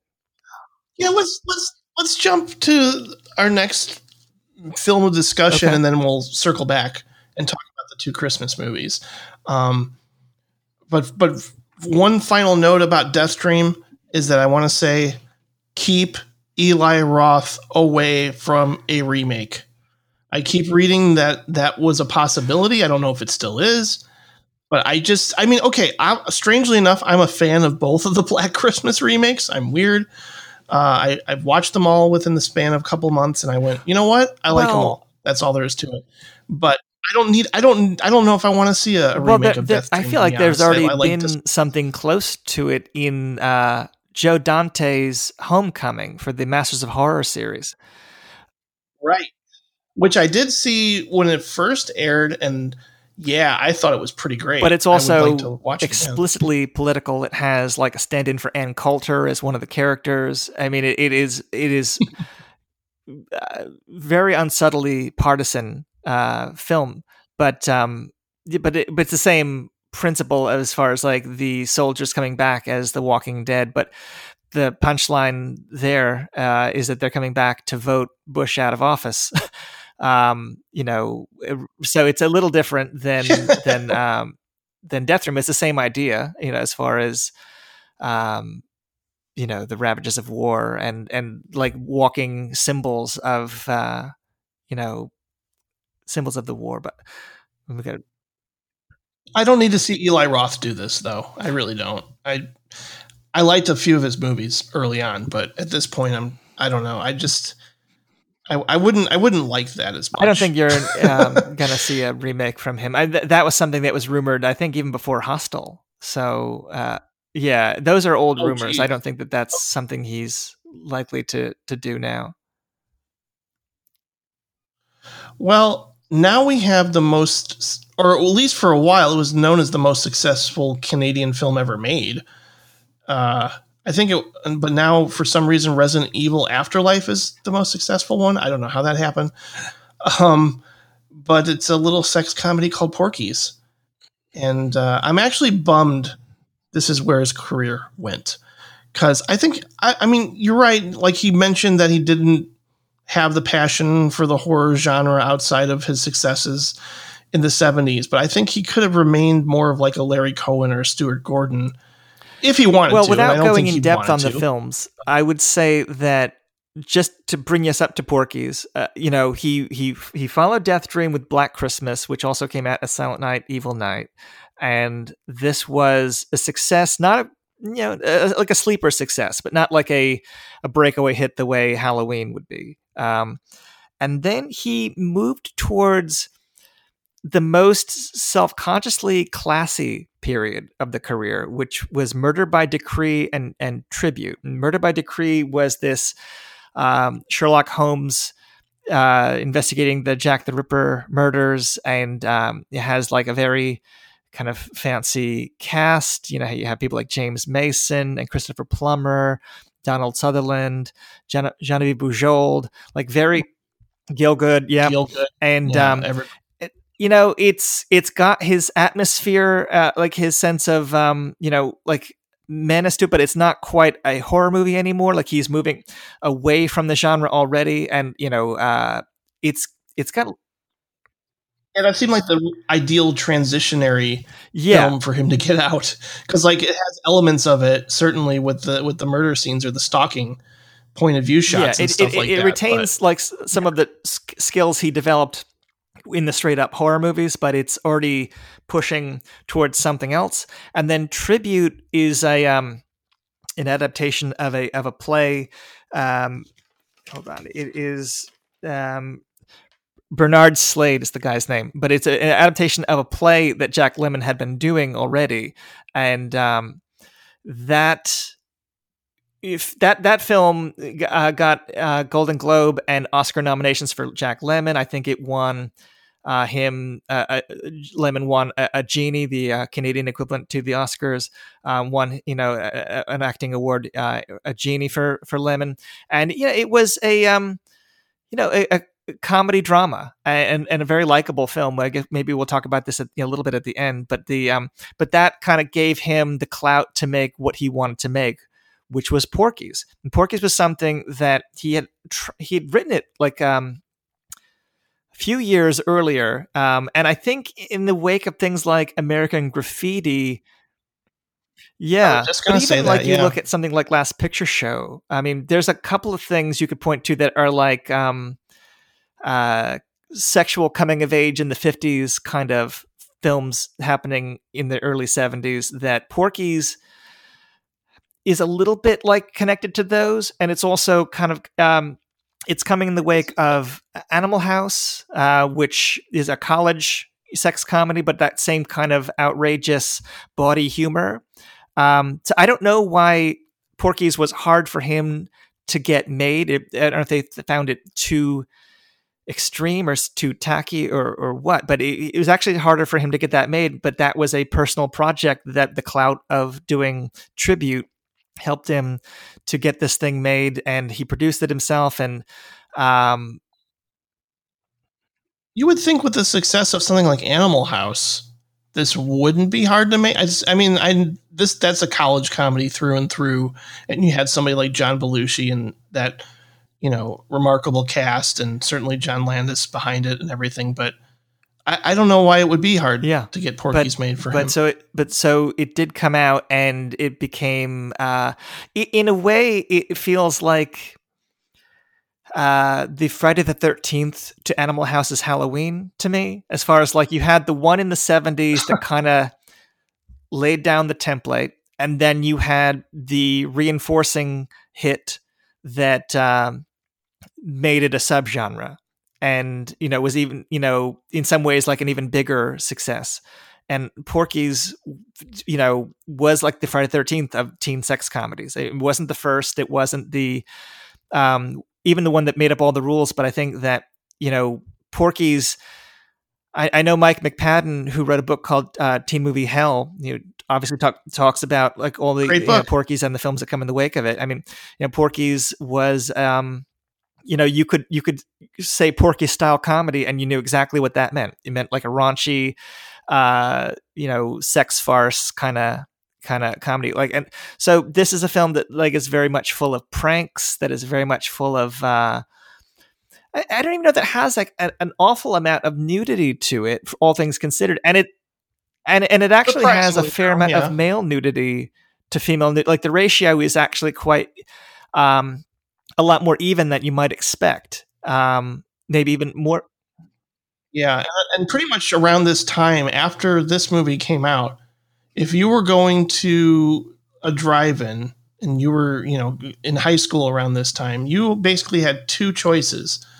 You had you either had the sex comedy or the slasher film, you know, and around this time I I you know, I obviously I was too young, but I just heard that like this is, you know, this just set off an entire spree of films that uh, you know ev- eventually like I would come to know all about these films like the films covered in Mike's book uh, through the cheater box that my dad had and you know like at two in the morning on HBO I'd come across something like Hot Dog the movie or your Hamburger the motion picture or Meatballs 3 you know and it was just really protagonists really Yeah. just want to get laid that's all that really all it, that's that's the plot you know and I think something like uh, you know, we talk about melancholy, something like Last American Virgin at least has that, you know, final note of melancholy, which kind of you know is a is a surprise in the well, midst of the all that came Porky's is that before it does have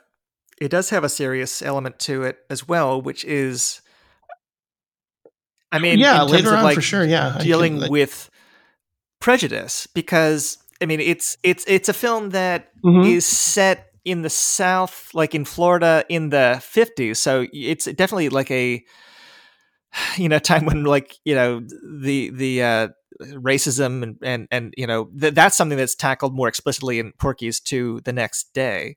But like the, the, the notion of like you know smuggling in some kind of progressive message stuff you know to, to swim against you know all of the uh, outrageous uh, embarrassment you know humor to it. Like it does have like some kind of covert uh you know political themes and then it's also it's interesting in that like a film like this would often get labeled misogynistic or anti-women but the women in it are pretty i i think i want to say they're they're portrayed like as very much equals to the to the guys in this. They might not be the main characters but um they aren't just objects they aren't just objects to be Objects. you know conquested by the guys. It makes fun of the guys for like their immaturity about sex. And it i i don't know i mean I wouldn't like argue that it's like a, like a very progressive movie, like in secret, but it's not quite as uh, objectionable by contemporary standards as you might think going into it.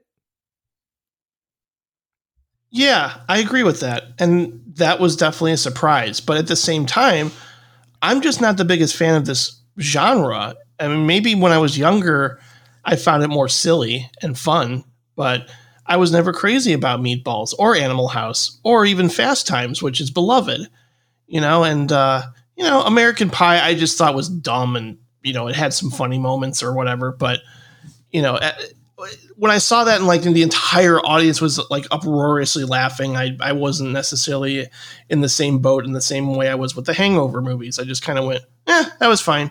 I don't know. I don't get it. it's like there's some comedies that just don't work, and most of the comedy in Porky's is just not my scene.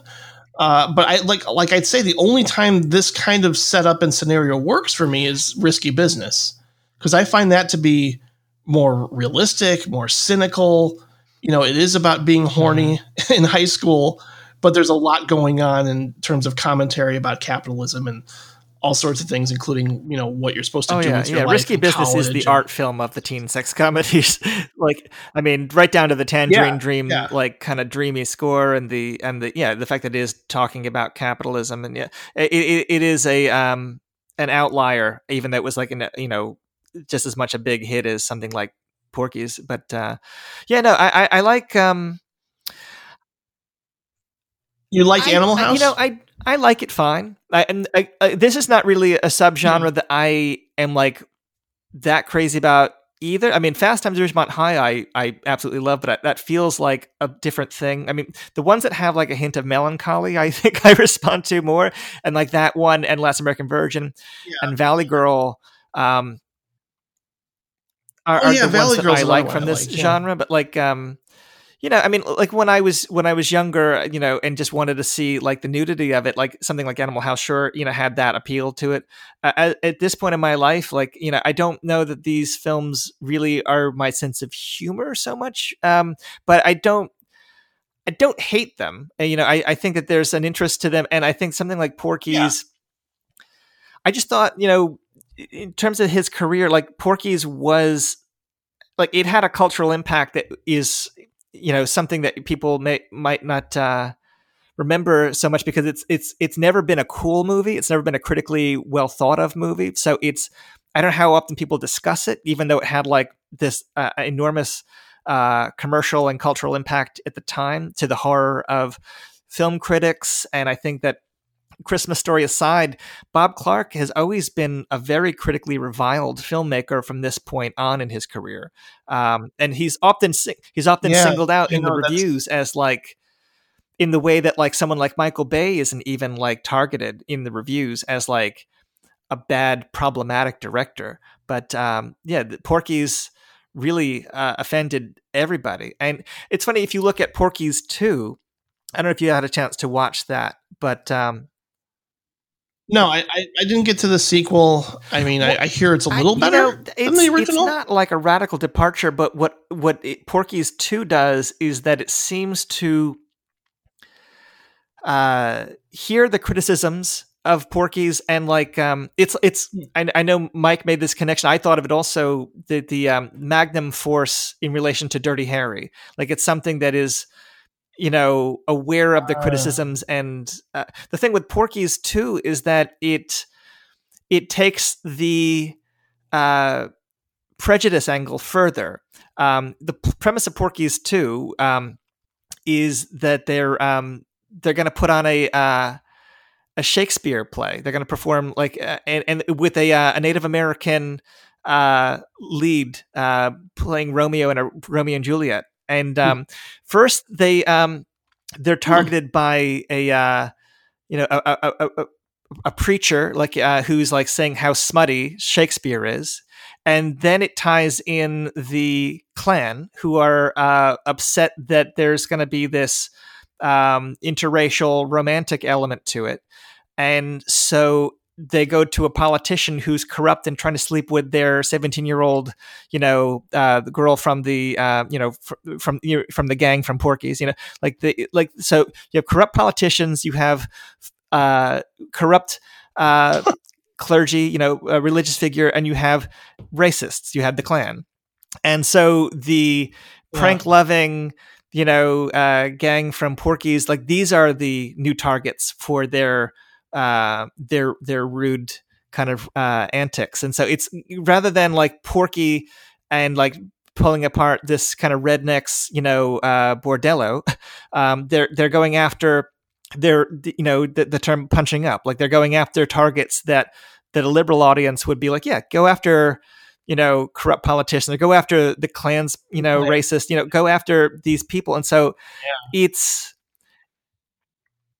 There's a little more catharsis then when you when you when you get to, when you watch something like that. Because I always I always cheer that on you know deep down when it comes to like vengeance. And even here with the original I I do like the elaborate takedown you know towards the end. Like the the, the lengths that they go to to an exact vengeance on on Porky is quite entertaining. Like I I find that way more interesting than you know the sexual frustration angle or you know the, the voyeuristic shower scene and stuff like that like I, f- I found that that's that's more my scene when it comes to like let's get revenge on the bad guys and do it in a fun way and then Yeah. watch what happens yeah and you so know? i mean it is, it is and not that critics gave porky's 2 any kind of pass i'm pretty sure it got all bad reviews but it you know it, it, it was it was making an effort to uh make some political points but still you know be a porky's too you know like still have like you know nu- like gratuitous nudity and like you know the same kind of like embarrassment comedy thing like it's still it's still trying to hit those notes but it's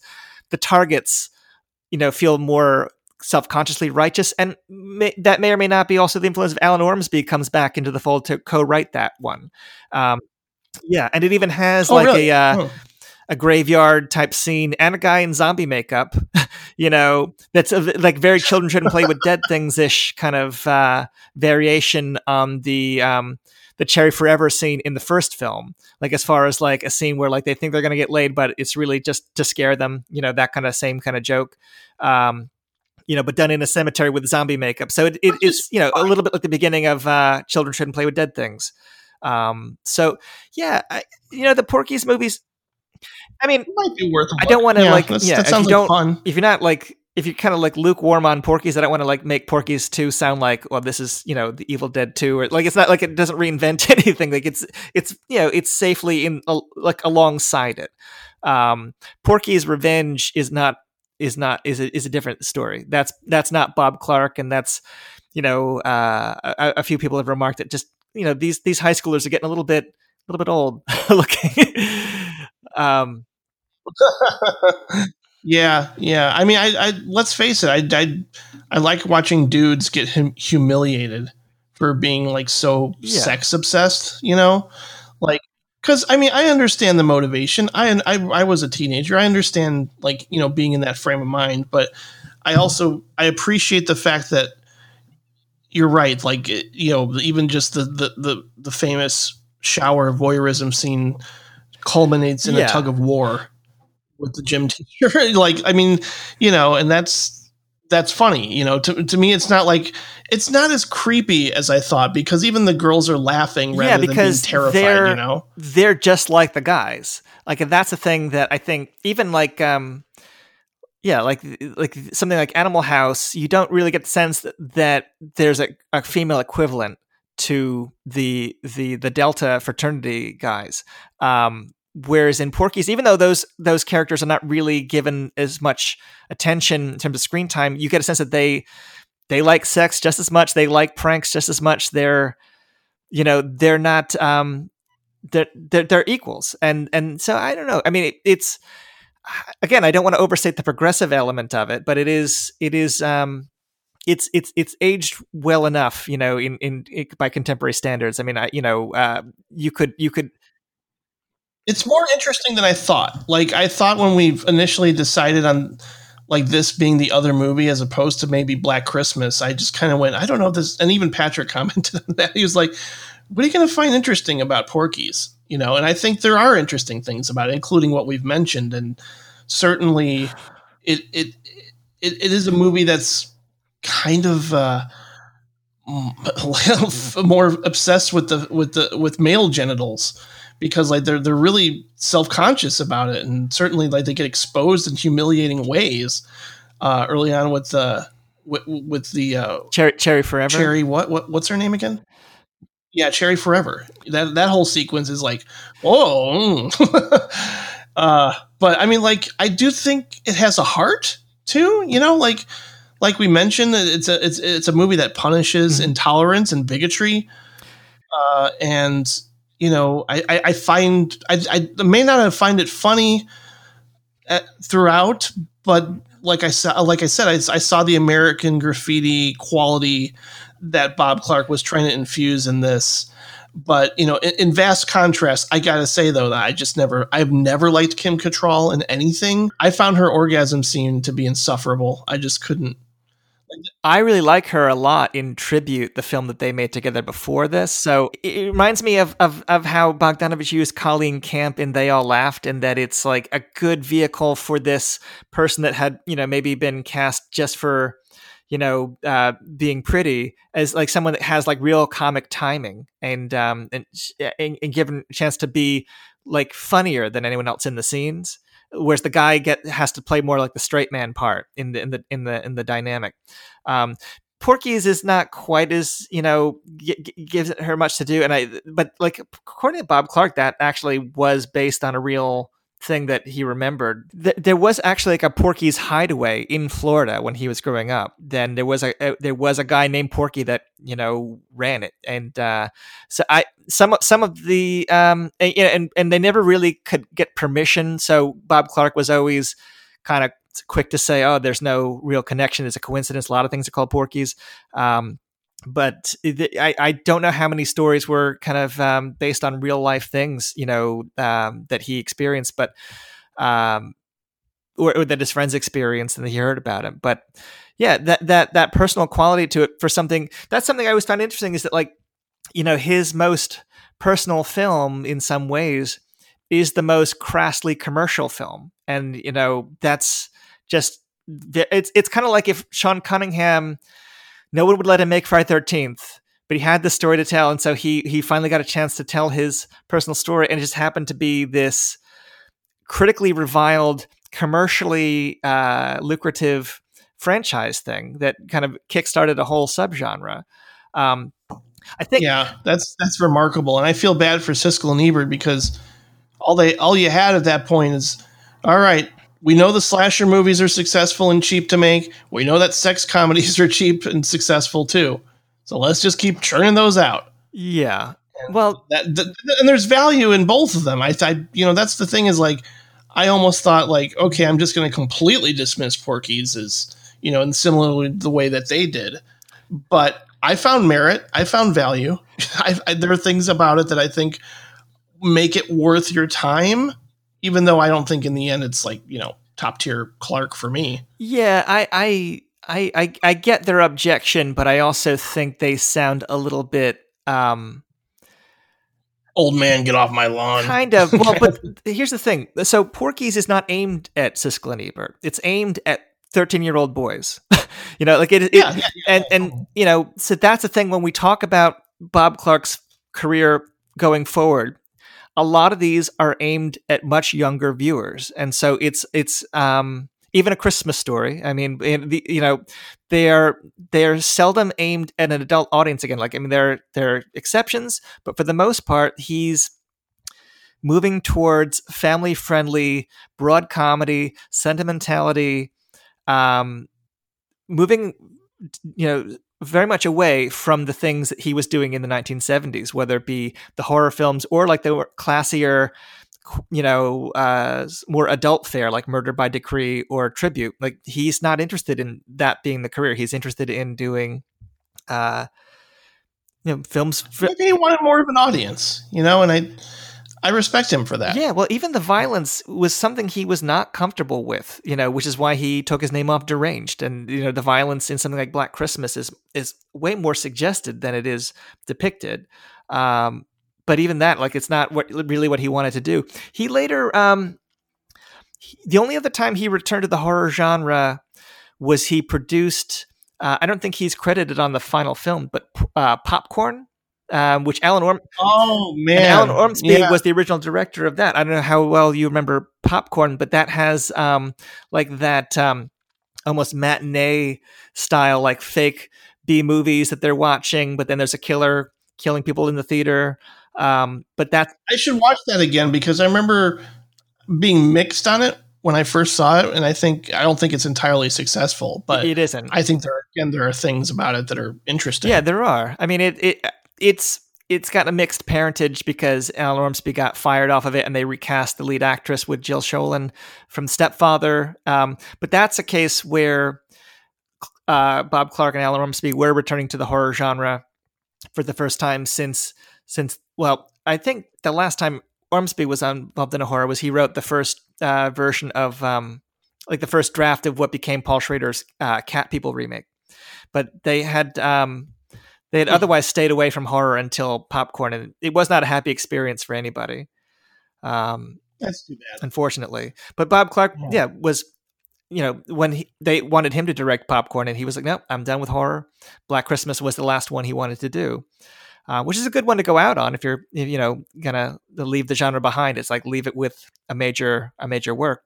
But um, Yeah, yeah, and I I know that he wanted to make a Christmas story for a long time, but just couldn't get support from the studio. And once he had the success with Porky's, the studio was like, okay, you you want to do a Christmas story, you got to do a sequel to Porky's.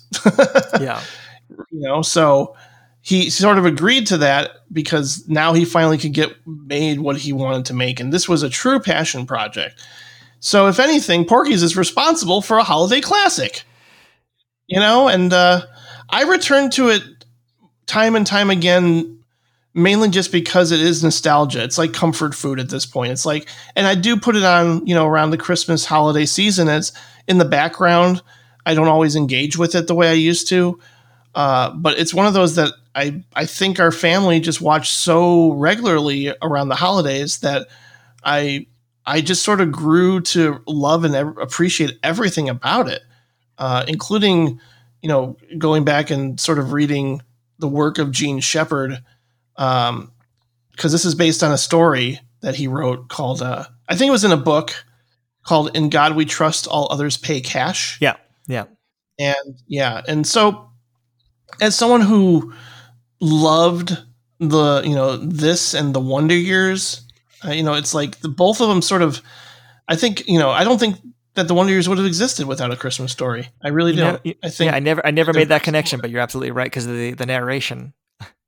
Yeah, yeah, and certainly just the you know the nostalgic quality, the the growing up in the fifties, and uh, I, I I keep reading that they call this town Hohman, Indiana, but I could have sworn it's always been Hammond, Indiana. That that's what Jean Shepherd says in a Christmas story, but maybe I'm just mishearing it. Because they all like some of the things I read about it, people were just saying like, "Oh, it's a fictional town called Hohman, Indiana." And I'm like, "Wait a minute! I've always associated it as Hammond, Indiana, which is a small town that I grew up nearby." Um, obviously, it wasn't shot there. I think it was actually shot in Ohio, maybe Cleveland. I think Cleveland.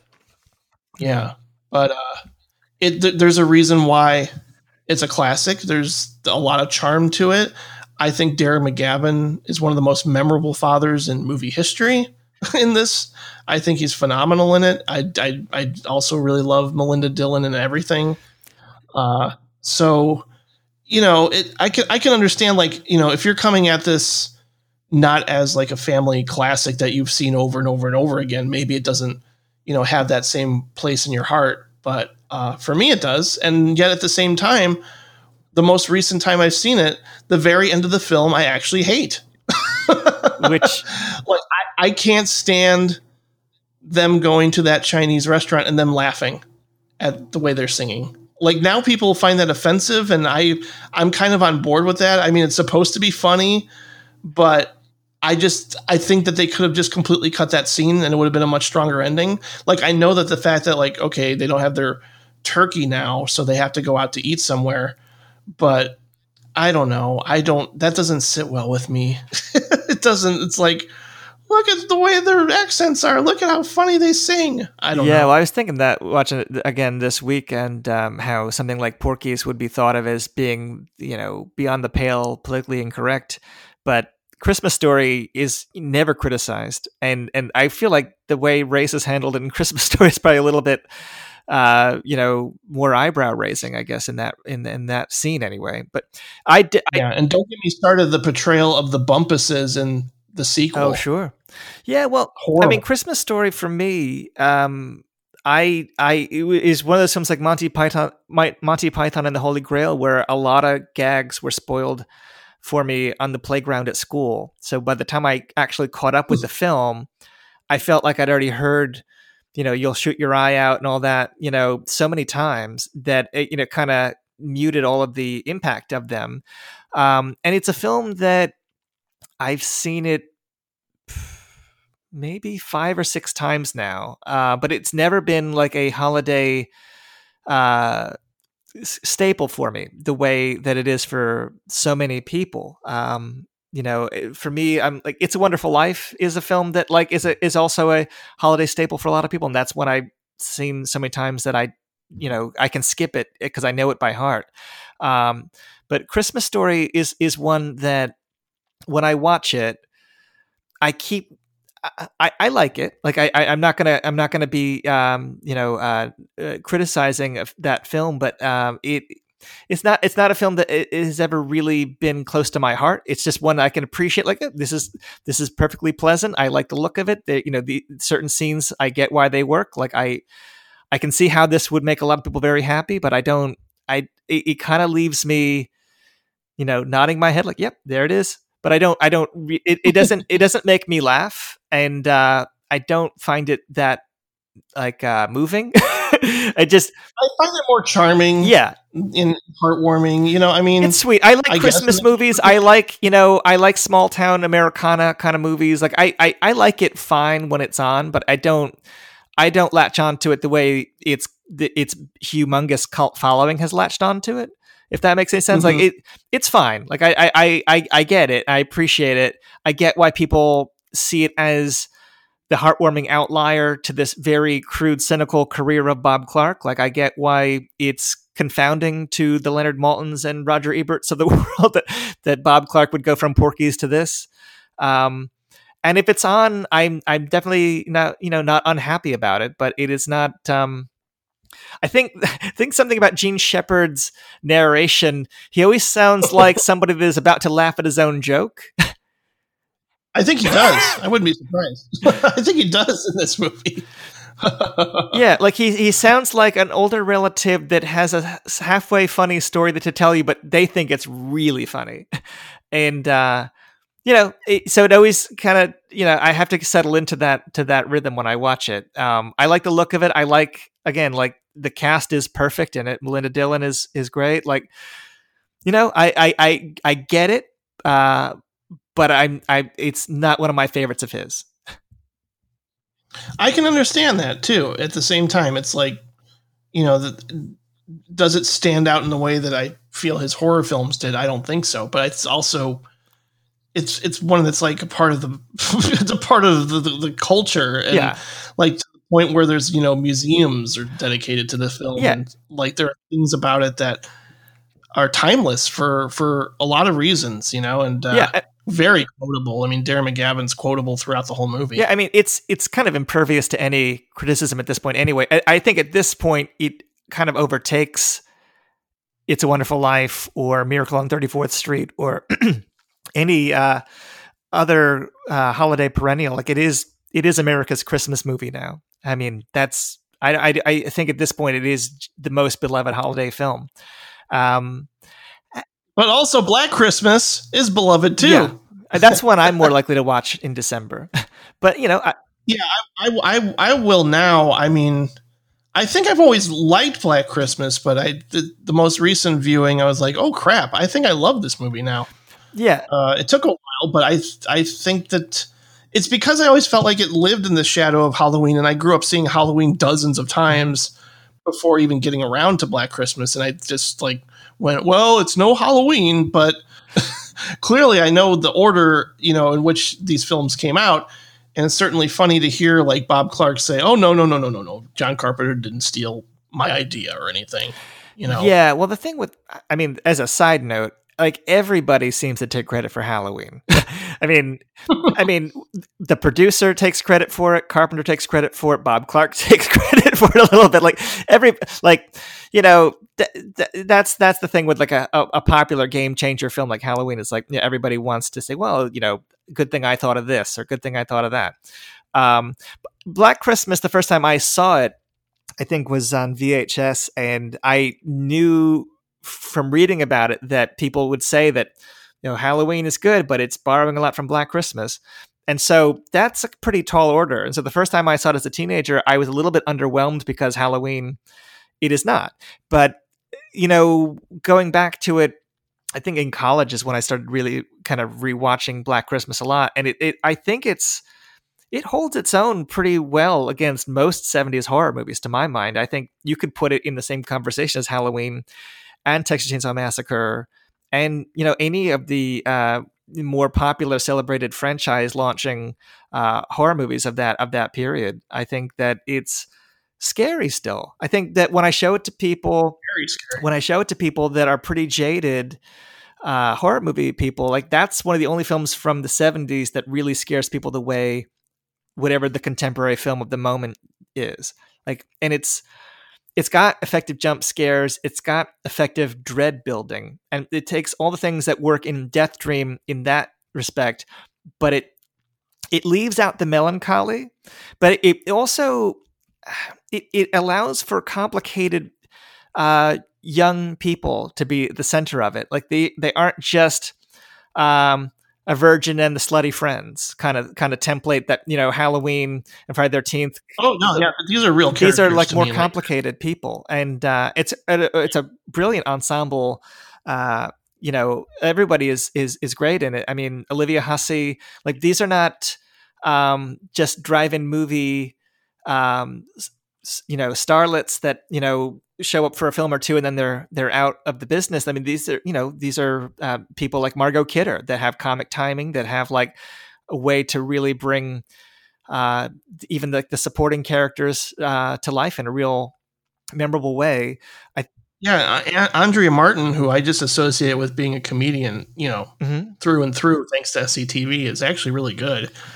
Uh, yeah, and uh, crazy, crazy Mrs. Mac yeah. with hiding booze and toilets and well, it's stuff. that broad comedy thing, you know, and like Yeah, I mean, that's sure. that's you know again the, the Bob Clark thing is like you know wanting to like that's something you don't find in Halloween. Like Halloween plays it very straight.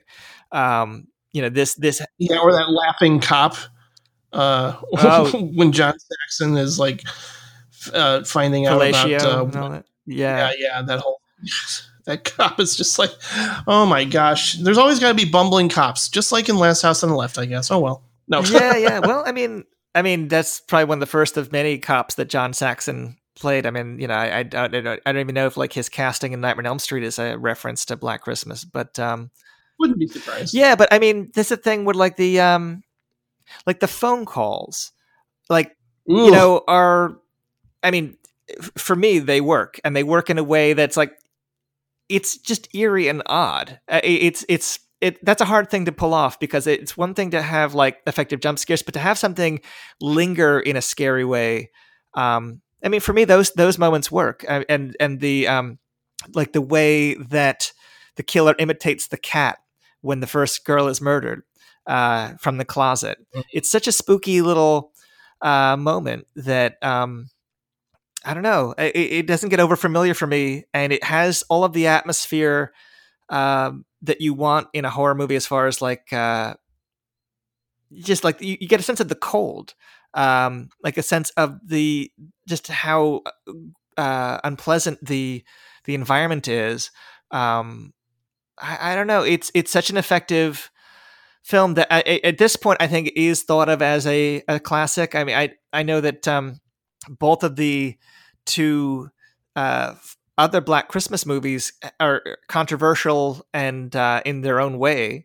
Um, but in Black Christmas, the original, I don't know. I mean, I, I think that it's yeah, it, it's grown up about itself as even compared to Halloween. I think you know it's like tackling themes of like abortion. It's tackling you know, um, yeah, which is something people weren't prepared for. I think at the time. No, no. it was yeah, it was it was to, to include that here it was very audacious. And certainly I, I, you know watching it now too I, I, I thought of like well when when was the steadicam introduced? And it wasn't until like a couple years after this movie.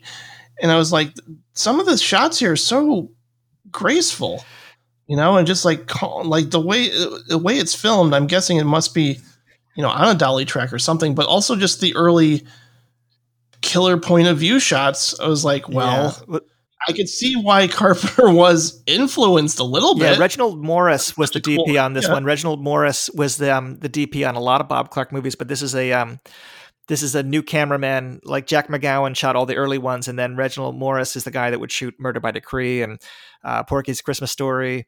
Um, you know, uh, and this was their first collaboration. And yeah, the camera work you can tell is an influence on what people like John Carpenter would would uh, appropriate and and maybe do with you know in a different eh, style. I mean, like you know, Dean Cundey's work in Halloween is is uh, pretty striking in its own right. I, it's not it's not oh, a sure. copy. I mean, but it is you know. But they uh, yeah they they pick up on things that Bob Clark does in this, and obviously um, the killer is in the house kind of things like when a stranger calls. I mean, I I, I know that um, you know there's there's you know i think by the time you get to things like scream it's it's almost kind of overkill but like you know at the time that was a really new uh gimmick you know for a for a teen slasher movie and this is early enough on that there's really not that many prior sla- i mean sometimes they they call pre-halloween slasher movies proto slashers but i don't it's a slasher movie i don't know what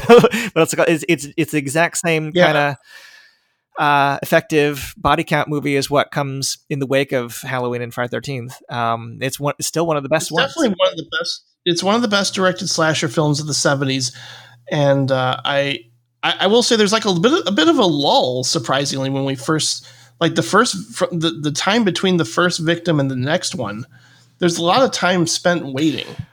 And I don't I don't mind that actually because I like spending time with all these people. Yeah but it's yeah they, i mean they take time to develop the characters. They they retain the mood. And you know you know that the i don't know if you always know that the killer is in the house but it's it's a uh, yeah no i i think i mean black christmas you know is one of my favorite horror movies. I think it's hard for me to pick whether that or death dream is his best horror film. Um, but you know i can see the argument for both but back to back it's like you know, if Bob Clark had stayed That's in that in, in that in that genre, he could have been famous for that. I mean, I, I it's one of the great what ifs. You know, if he had had um, an, a desire to make more horror films, it just wasn't really. It was just a means to an end to move forward in a in a, in a profession. Um, and a lot of horror movie directors, uh, like George Romero and Wes Craven, didn't want to get stuck in that genre, but that's what people would you know pay them to do. Um, I- you know, so you don't know if um, you know uh, if Bob Clark had not really had an opportunity to break out with Murder by Decree and then Tribute, if he would have made more of these. I, I don't know, but um, you know, we're lucky to have. I'm, I'm glad yeah. that he did. I'm glad that he made these these two back to back, and I, I certainly found you know a lot to appreciate. And you can certainly bring up another title, uh, but like I found, I found elements of both Breaking Point and Murder by Decree to be really strong. Uh, I, I I don't think they're entirely successful. I don't think there are movies that are stone cold classics. At least, you know, I, I, I but I mean, again, I'm not that I'm not as huge into the Sherlock Holmes mythology. I've never watched the Sherlock show that everybody raves about. You know, and I think there are things I'm sure I would appreciate about it more, but I, I certainly enjoyed myself with both of those other two Oh yeah, movies. I, I forgot. Um, I forgot to mention Breaking Point because I, I that was the nicest surprise because that was one that had kind of slipped by me until this year. And um, yeah, I agree with you that it's not perfect. I think it kind of um, kind of just runs like without it. It, it kind of doesn't really know how to end itself. Like you know, No, the pacing is way off, I think, in that but one. but, But, but, uh, as a um but as a Death Wish uh, Yeah. knockoff, I think it's I think it's pretty good. You know, it, it has some of the atmosphere that Bob Clark picked up on the horror movies. It's the that's actually the first one. I'd said it was Murder by Decree, but that, that's actually the first one that's like break from horror. And um, yeah, it's a, it's a solid little B movie. I I, I I I like it a lot for what it is. I, I I wish it was easier for people to see it now. I think the DVD has been out of print for a little while. I don't know if there's any plans to bring it to Blu-ray. Um, but it's a nice surprise if you they, they probably they probably should for the final kill. it's very memorable final kill, Yeah. and I was like, "Oh man, he's going for it here." That's pretty. That's pretty cool. And, and the fact that it blows up like a car would when it goes over a cliff, like that's pretty awesome. yeah, it's um I think that's the first collaboration with Roger Swaybill who wrote Porky's with him later on. Um Ah, so it's like it's that's the first yeah, that's that's I don't know if that's like his red eye, you know, as far as like that kind of tentative di- dip in the in the in the pool of like outside the the horror genre proper, but um yeah, no, it's it's an it's a, it's like if you get a chance to see it and like um yeah, like that that Charles Bronson kind of vigilante justice kind of thing. It's it's definitely uh, a, a nice uh, hidden gem uh, in the filmography of Bob Clark. I mean, there's a lot of films that are not so gem like, uh, but that's that was the nice surprise for me. Yeah, and, and Murdered by Decree is good too. Uh, I, I would say that how things play out, I wasn't as excited about. And certainly when you think of something that's far more playful and involves time travel, like Time After Time, Yeah. you know, which which goes after Jack the Ripper, I uh, I definitely prefer that. Oh, me too. I think I think I think Murder by Decree. It's it feels too long. it definitely um, does. Yeah. it's i mean the cast is great it looks great it has scenes that are fantastic it's easy to see why people think that's a great film but i think it's it's a little plotting um but but it's Mhm. still it's still decent but it, it, it it's it's it's a nice try and i think you know I think it's kind of like match point with Woody Allen. Like it's like people because they hear all those English accents, they think it feels like a lot classier just by default. Um, but it's it's self consciously classy. I don't think Bob Clark really, you know, that he was proudly lowbrow, you know, in so much of his work that it's it feels out of step with everything. And so I don't know if it was just a calculated move to get out of making you know slasher and zombie type movies which you know it worked but um you know and it was a you know it was a well thought of film. Like critics were kind to it, it you know did well at the genies you know with the uh, the canadian oscars. Like it, it succeeded in getting him out of exploitation like uh, horror. But um it's fine. I i, I don't i don't want to kind of downplay but it isn't a um you know it isn't i wouldn't say it's a great film. I, I yeah, I, I wouldn't necessarily say it was great either. I- but I also don't. I don't know why. Like Sherlock Holmes as a character is never really. What was the other? Oh, um, I must have. It was uh, Billy Wilder. Yeah, that I watched another Sherlock Oh, Holmes yeah, movie. Private I Life think it was Sherlock Holmes. Yeah, and it was just kind of the same thing with that one. I was like, okay, I like a good mystery, but for some reason, I I- maybe there's just a disconnect with me and Sherlock Holmes and James Bond. I don't know why. Yeah, it's just neither of them never really like excited me as to follow them along on this. I like some of story, those but- Basil Rathbone Sherlock Holmes movies, and um, actually, I like that George C. Scott, Joanne uh, Woodward comedy. They might be giants. That um, I should yeah, see that. that's a fun little love- movie. But I mean, in general, yeah, I, I'm kind of with you on the like uh, Sherlock Holmes mysteries are not. Yeah, they're fine, but they're not really my forte either. But and, and I agree with that. Time after time is like a uh, a wonderful little uh companion maybe to put it like that they would make an interesting kind of contrast double bill you know with murder by decree um that's a lot more fun and, Yeah. and, and a great use of malcolm mcdowell um Absolutely. yeah And uh, once we go, once we move forward a little bit, though, I mean, well I the the, the, the two Bob Clark movies I've seen, you know, from the period that is definitely subpar compared to his work in the '70s were uh, Loose Cannons and It Runs in the Family, and I. Um, I can't. I can't even begin to describe my hate of loose cannons. I've done it already. I don't want to do it again. yeah no loose cannons is pretty I- dire um but i but i would Yeah. say just to get to the contemporary uh or the, the more recent films from bob clark but before we get there i would say that uh tribute is one of my favorites of his and that's a film that is okay, very no, definitely. it's very hard yeah. to to um to see currently. I don't really know why. It had a VHS release and then it kind of just vanished. I don't know if it's a rights thing or an elements thing or what. But um that's a Jack Lemmon vehicle. Um, that's the best use of Kim Cattrall of all the Bob Clark movies because they did a couple of films together.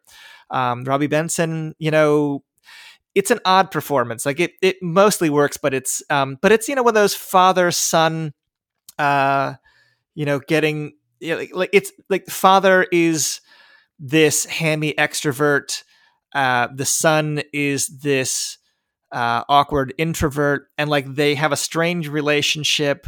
Um, it's a little schmaltzy in places, but it's also kind of moving and funny, and a great um, showcase for Jack Lemmon as far as like somebody that like can hit notes of like uh quippy verbal comedy but also um you know the kind of pathos that he taps into in something like Glengarry Glen Ross or something like that like it's all it's all available to him at that point of his career and um yeah it's it's a little bit of an out like an, an outlier on Bob Clark's resume because it has some of the I don't, I don't want to say like atmospheric, but like it, it has some of the feel of like his, you know, thrillers in terms of the the look and pace of it.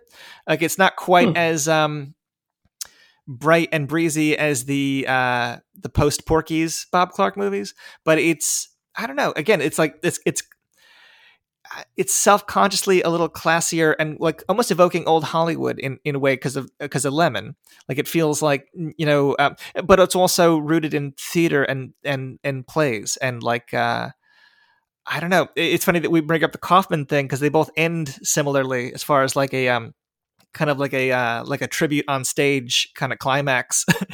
um, I didn't think of that until just now, but like but it's it's again like breaking point like there's hidden gems on the resume with bob clark that um are weirdly less talked about than baby geniuses or you know things Maybe you can get uh, maybe you can get tribute out on like uh, Warner Archives or Kino Lorber or something. i don't know Uh. kino lorber just put out murder by decree and they mention breaking point and tribute in you know bob clark and in parentheses they mention those films along with you know the obvious hits and so i don't know if they ever had plans to uh, revisit those films but somebody should because they are um, evidence that there was more to bob clark than just the horror films and porky's and christmas story because i think that those films tend to overshadow so much else um, once you get past porky's and christmas story then it becomes kind of a rocky Ooh. road. I mean, and no pun intended, because Rocky, you know, you know Balboa, you know Rhinestone. Um,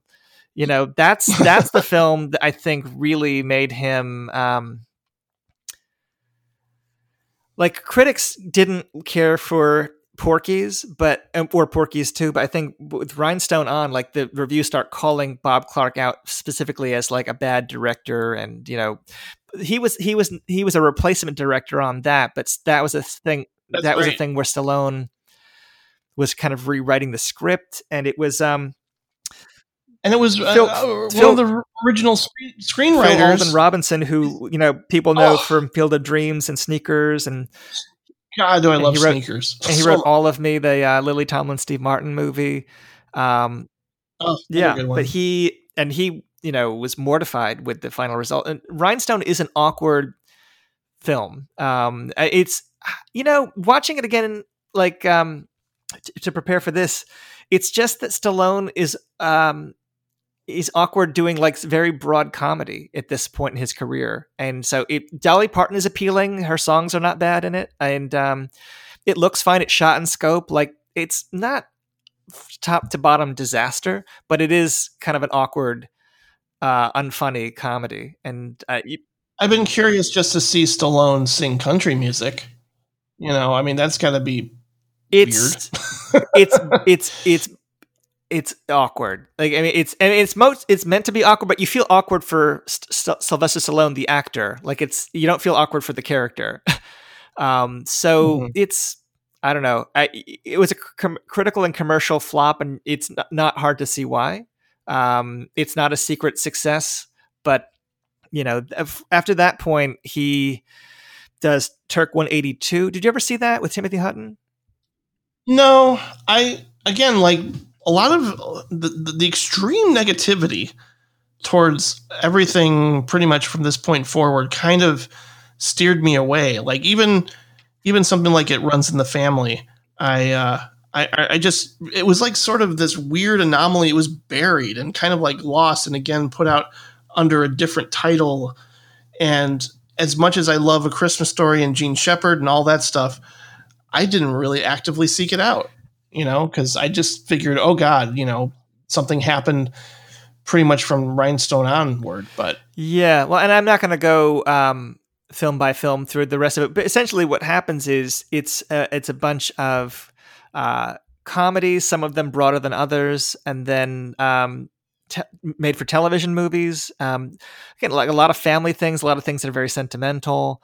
Um, some, um, I mean, he had like a kind of a fluke hit '99 with Baby Geniuses, which um, I saw it uh, this week for the first time, and are you okay? you know, the thing is with something like that, it's I, I might have liked it when I was seven. Like, and that's who it's aimed at. So it's like on the one hand, it's like I didn't like it, but I'm also not who it's made for. So I, I, I just I, I, I kind of just observed it. I, I know that it's like you know almost like a punchline. You know, talking about Bob Clark's careers hitting the lows of something like Baby Geniuses. Um, I don't know. I mean, I I show it to some children. They might. I mean, there's a reason it was a hit. I just I I'm not the audience for that. And that has good cast too. It has Kathleen Turner in it. It has uh, Kim Cattrall back again. Um, you know, uh, someone else. Oh, um,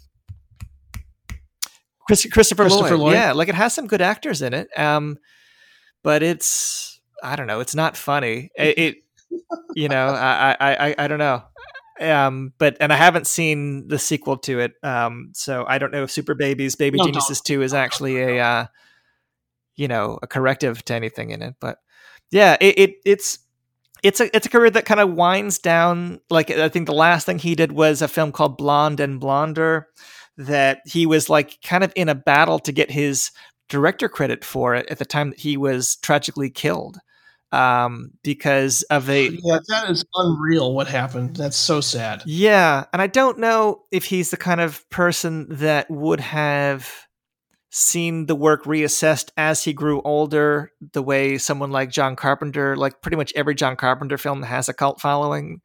Um, and granted, John Carpenter had a much more consistent career, but um, Mhm. you know, I mean, certain certain titles are going to get reevaluated, like the horror films, like Death Dream and Black Christmas. Uh, Christmas Story is going to always stay a beloved family uh, classic, but I don't know if something like Porky's will ever be respectable. It, it just feels like it's not built for that. But it is interesting, you know, in terms of film history. Like it had this cultural impact. It Yeah, had this, um, yeah, this impact on on on on film that you know I thought when you suggested that we do a Bob Clark uh, talk, you know, because of Death Dream, I thought, well, let's let's at least bring that one up too because uh, it gets it gets overshadowed by its uh it's Yeah. worth it's definitely worth seeing and it's it's worth talking about especially how the fact that it changed so much and so many films tried to emulate that really you know it's like how many of those how, like I, I don't know. I should probably just pick up mike's book and look at all the you know the various sex comedies that came out in wake of that film. And you know some of them i'm sure were more successful than others and some of them are really eye rolling for sure especially the way they portray women. But porky's definitely surprised me uh, in that yeah it's it's not all about like guys oogling women and you know showing off boobs left and right and stuff you know? Because like that's that's my interpretation of a sex comedy really. And then this one it's like oh you know what? There's there's uh, you know subtlety. There's things going on. There's a little bit more under the surface and there's certainly a more humiliation of the guys that is fun to experience I'd yeah, say. in terms of the sexual politics of it, if you put it aside, um, put it alongside something like Revenge of the Nerds, um, Por- yeah that one didn't Porky's. Porky's will Porky's will come across as a lot more, uh, you know, rational and and and politically correct, you know, compared to some of its uh, peers in that in that field. I mean, I don't know. I, I it's it's it's never going to be a reputable subgenre, and and most of those films are not great movies. Um, but you know, they have their they have their place in history. And I will briefly bring up, even though Bob Clark had nothing to do with it, apparently there is, and you can listen to more. Uh, you know, certainly if you want to check out Christmas movies, actually on the Now Playing Network, uh, Colin Suter and Carrie Finnegan do dissect Christmas Story and Black Christmas further. But uh, they also brought up um, the fact that there is a Christmas Story 2 direct to DVD sequel uh, that apparently is unwatchable. And it has uh, Daniel Stern, who went on to do the voice of uh, of older Kevin Arnold in Wonder Years, of course. Uh, but this is, yeah, I, I, I I'm never gonna watch it. as much as I love Christmas Story, like, don't ruin it. And I think that's exactly what this film did. You know, it's one uh, one other pop cultural thing that uh, I I forgot to mention is that the um in the in the late seventies he also produced a film called Moonrunners that uh, Gy Waldron. Uh, the writer producer uh, did, and that um, was the template for the Dukes of Hazzard television show. yes, yes, I heard about that. Yeah. Mhm. Um, interesting. Yeah, and uh, that, I mean that was a big part of my childhood. The uh, on on you know Sure. the Dukes of Hazzard. So Bob Clark was not the creator on that. I think he wrote maybe a script and then like a a TV movie uh, tie-in. But um, I think when they did that uh, big budget remake a few years back, um, he was one of the people that uh, saw a big payday when they sued the studio for like some kind of credit that they didn't initially get. So Yeah. I don't know. Well, well, Bill, we've reached the end where, where we reveal our top three picks from the director. So if you're ready, you can reveal t- to the world your love of the Karate Dog. Right I could, but um, I'll just go with three tribute, two Death Dream, one Black Christmas. Oh, okay. I'll go with three A Christmas Story, two Black Christmas, and one Death Dream. So that's pretty close. But yeah, one and two is you're you're right. One and two, almost tied like for me. the moment I'm watching. Yeah, Yeah, the moment I'm watching them, they're my favorite. yeah. I, I, I, I don't really rank one that like higher than the other, but for the sake of giving you a list, those are the that I'll, I'll go with that one. yeah, and I'll definitely catch up with tribute. Thank you. Um, so yeah, what's going on with you in the world of supporting characters? Where can people find you? All that good stuff. Um, so yeah, I, my show is uh, supporting characters that you can get. Um, you can find it at uh, www.nowplayingnetwork.net, and you can find it on iTunes and uh, Spotify and all those places. Um, the next episode will be with Gary Tooze, who uh, has the DVD Beaver uh, review website. Um, but uh, yeah, all my back episodes, um, you can find that location. And then the um, home video stuff I'm working on, if I want to plug anything, I think the only thing I can say is that Puzzle of a Downfall Child, um, the Jerry Schatzberg movie, uh, is coming out through Kino Lorber, I think in November. And I, I'm on the commentary for that with Daniel Kremer, the filmmaker. And um, some other stuff coming up that isn't announced yet. But so that's what I'm working on. Terrific. Yeah. All right. Well, our next episode, of course, is going to be all horror related this time. Uh, we got Lucio Fulci featuring Gabe Powers and Patrick Rapole, uh, a director that I've only seen two films of that everybody seems to love, as far as I know, and I'm excited to catch up with more. Actually, I've seen three movies now. Now that I've seen the uh, the the lizard in a woman's skin, which I loved. So there's yeah, so there's a, there's a lot to look forward to in that conversation. I I don't know how we'll cover it all. Uh, I think we're going to focus on probably the Beyond and Lizard in a Woman's Skin, but I I think it's going to be one of those conversations similar to us where we try to tackle as much as possible. Um, and they're both very knowledgeable about Fulci, so I'm not too worried. But I'm I'm going to see as much as I can between now and then. So please. Uh, just go to directorsclubpodcast.com as well as the nowplayingnetwork.net and you can follow me on letterboxd over at now playing jim and twitter at now playing jim once again thank you so much bill for being on the show. It was always it's always a pleasure and a blast to have you on. Uh, we'll do it again very soon i'm for sure. have me back. This is fun. great. Thanks everybody and we'll see you soon in about a month for the lucio fulci episode. Goodbye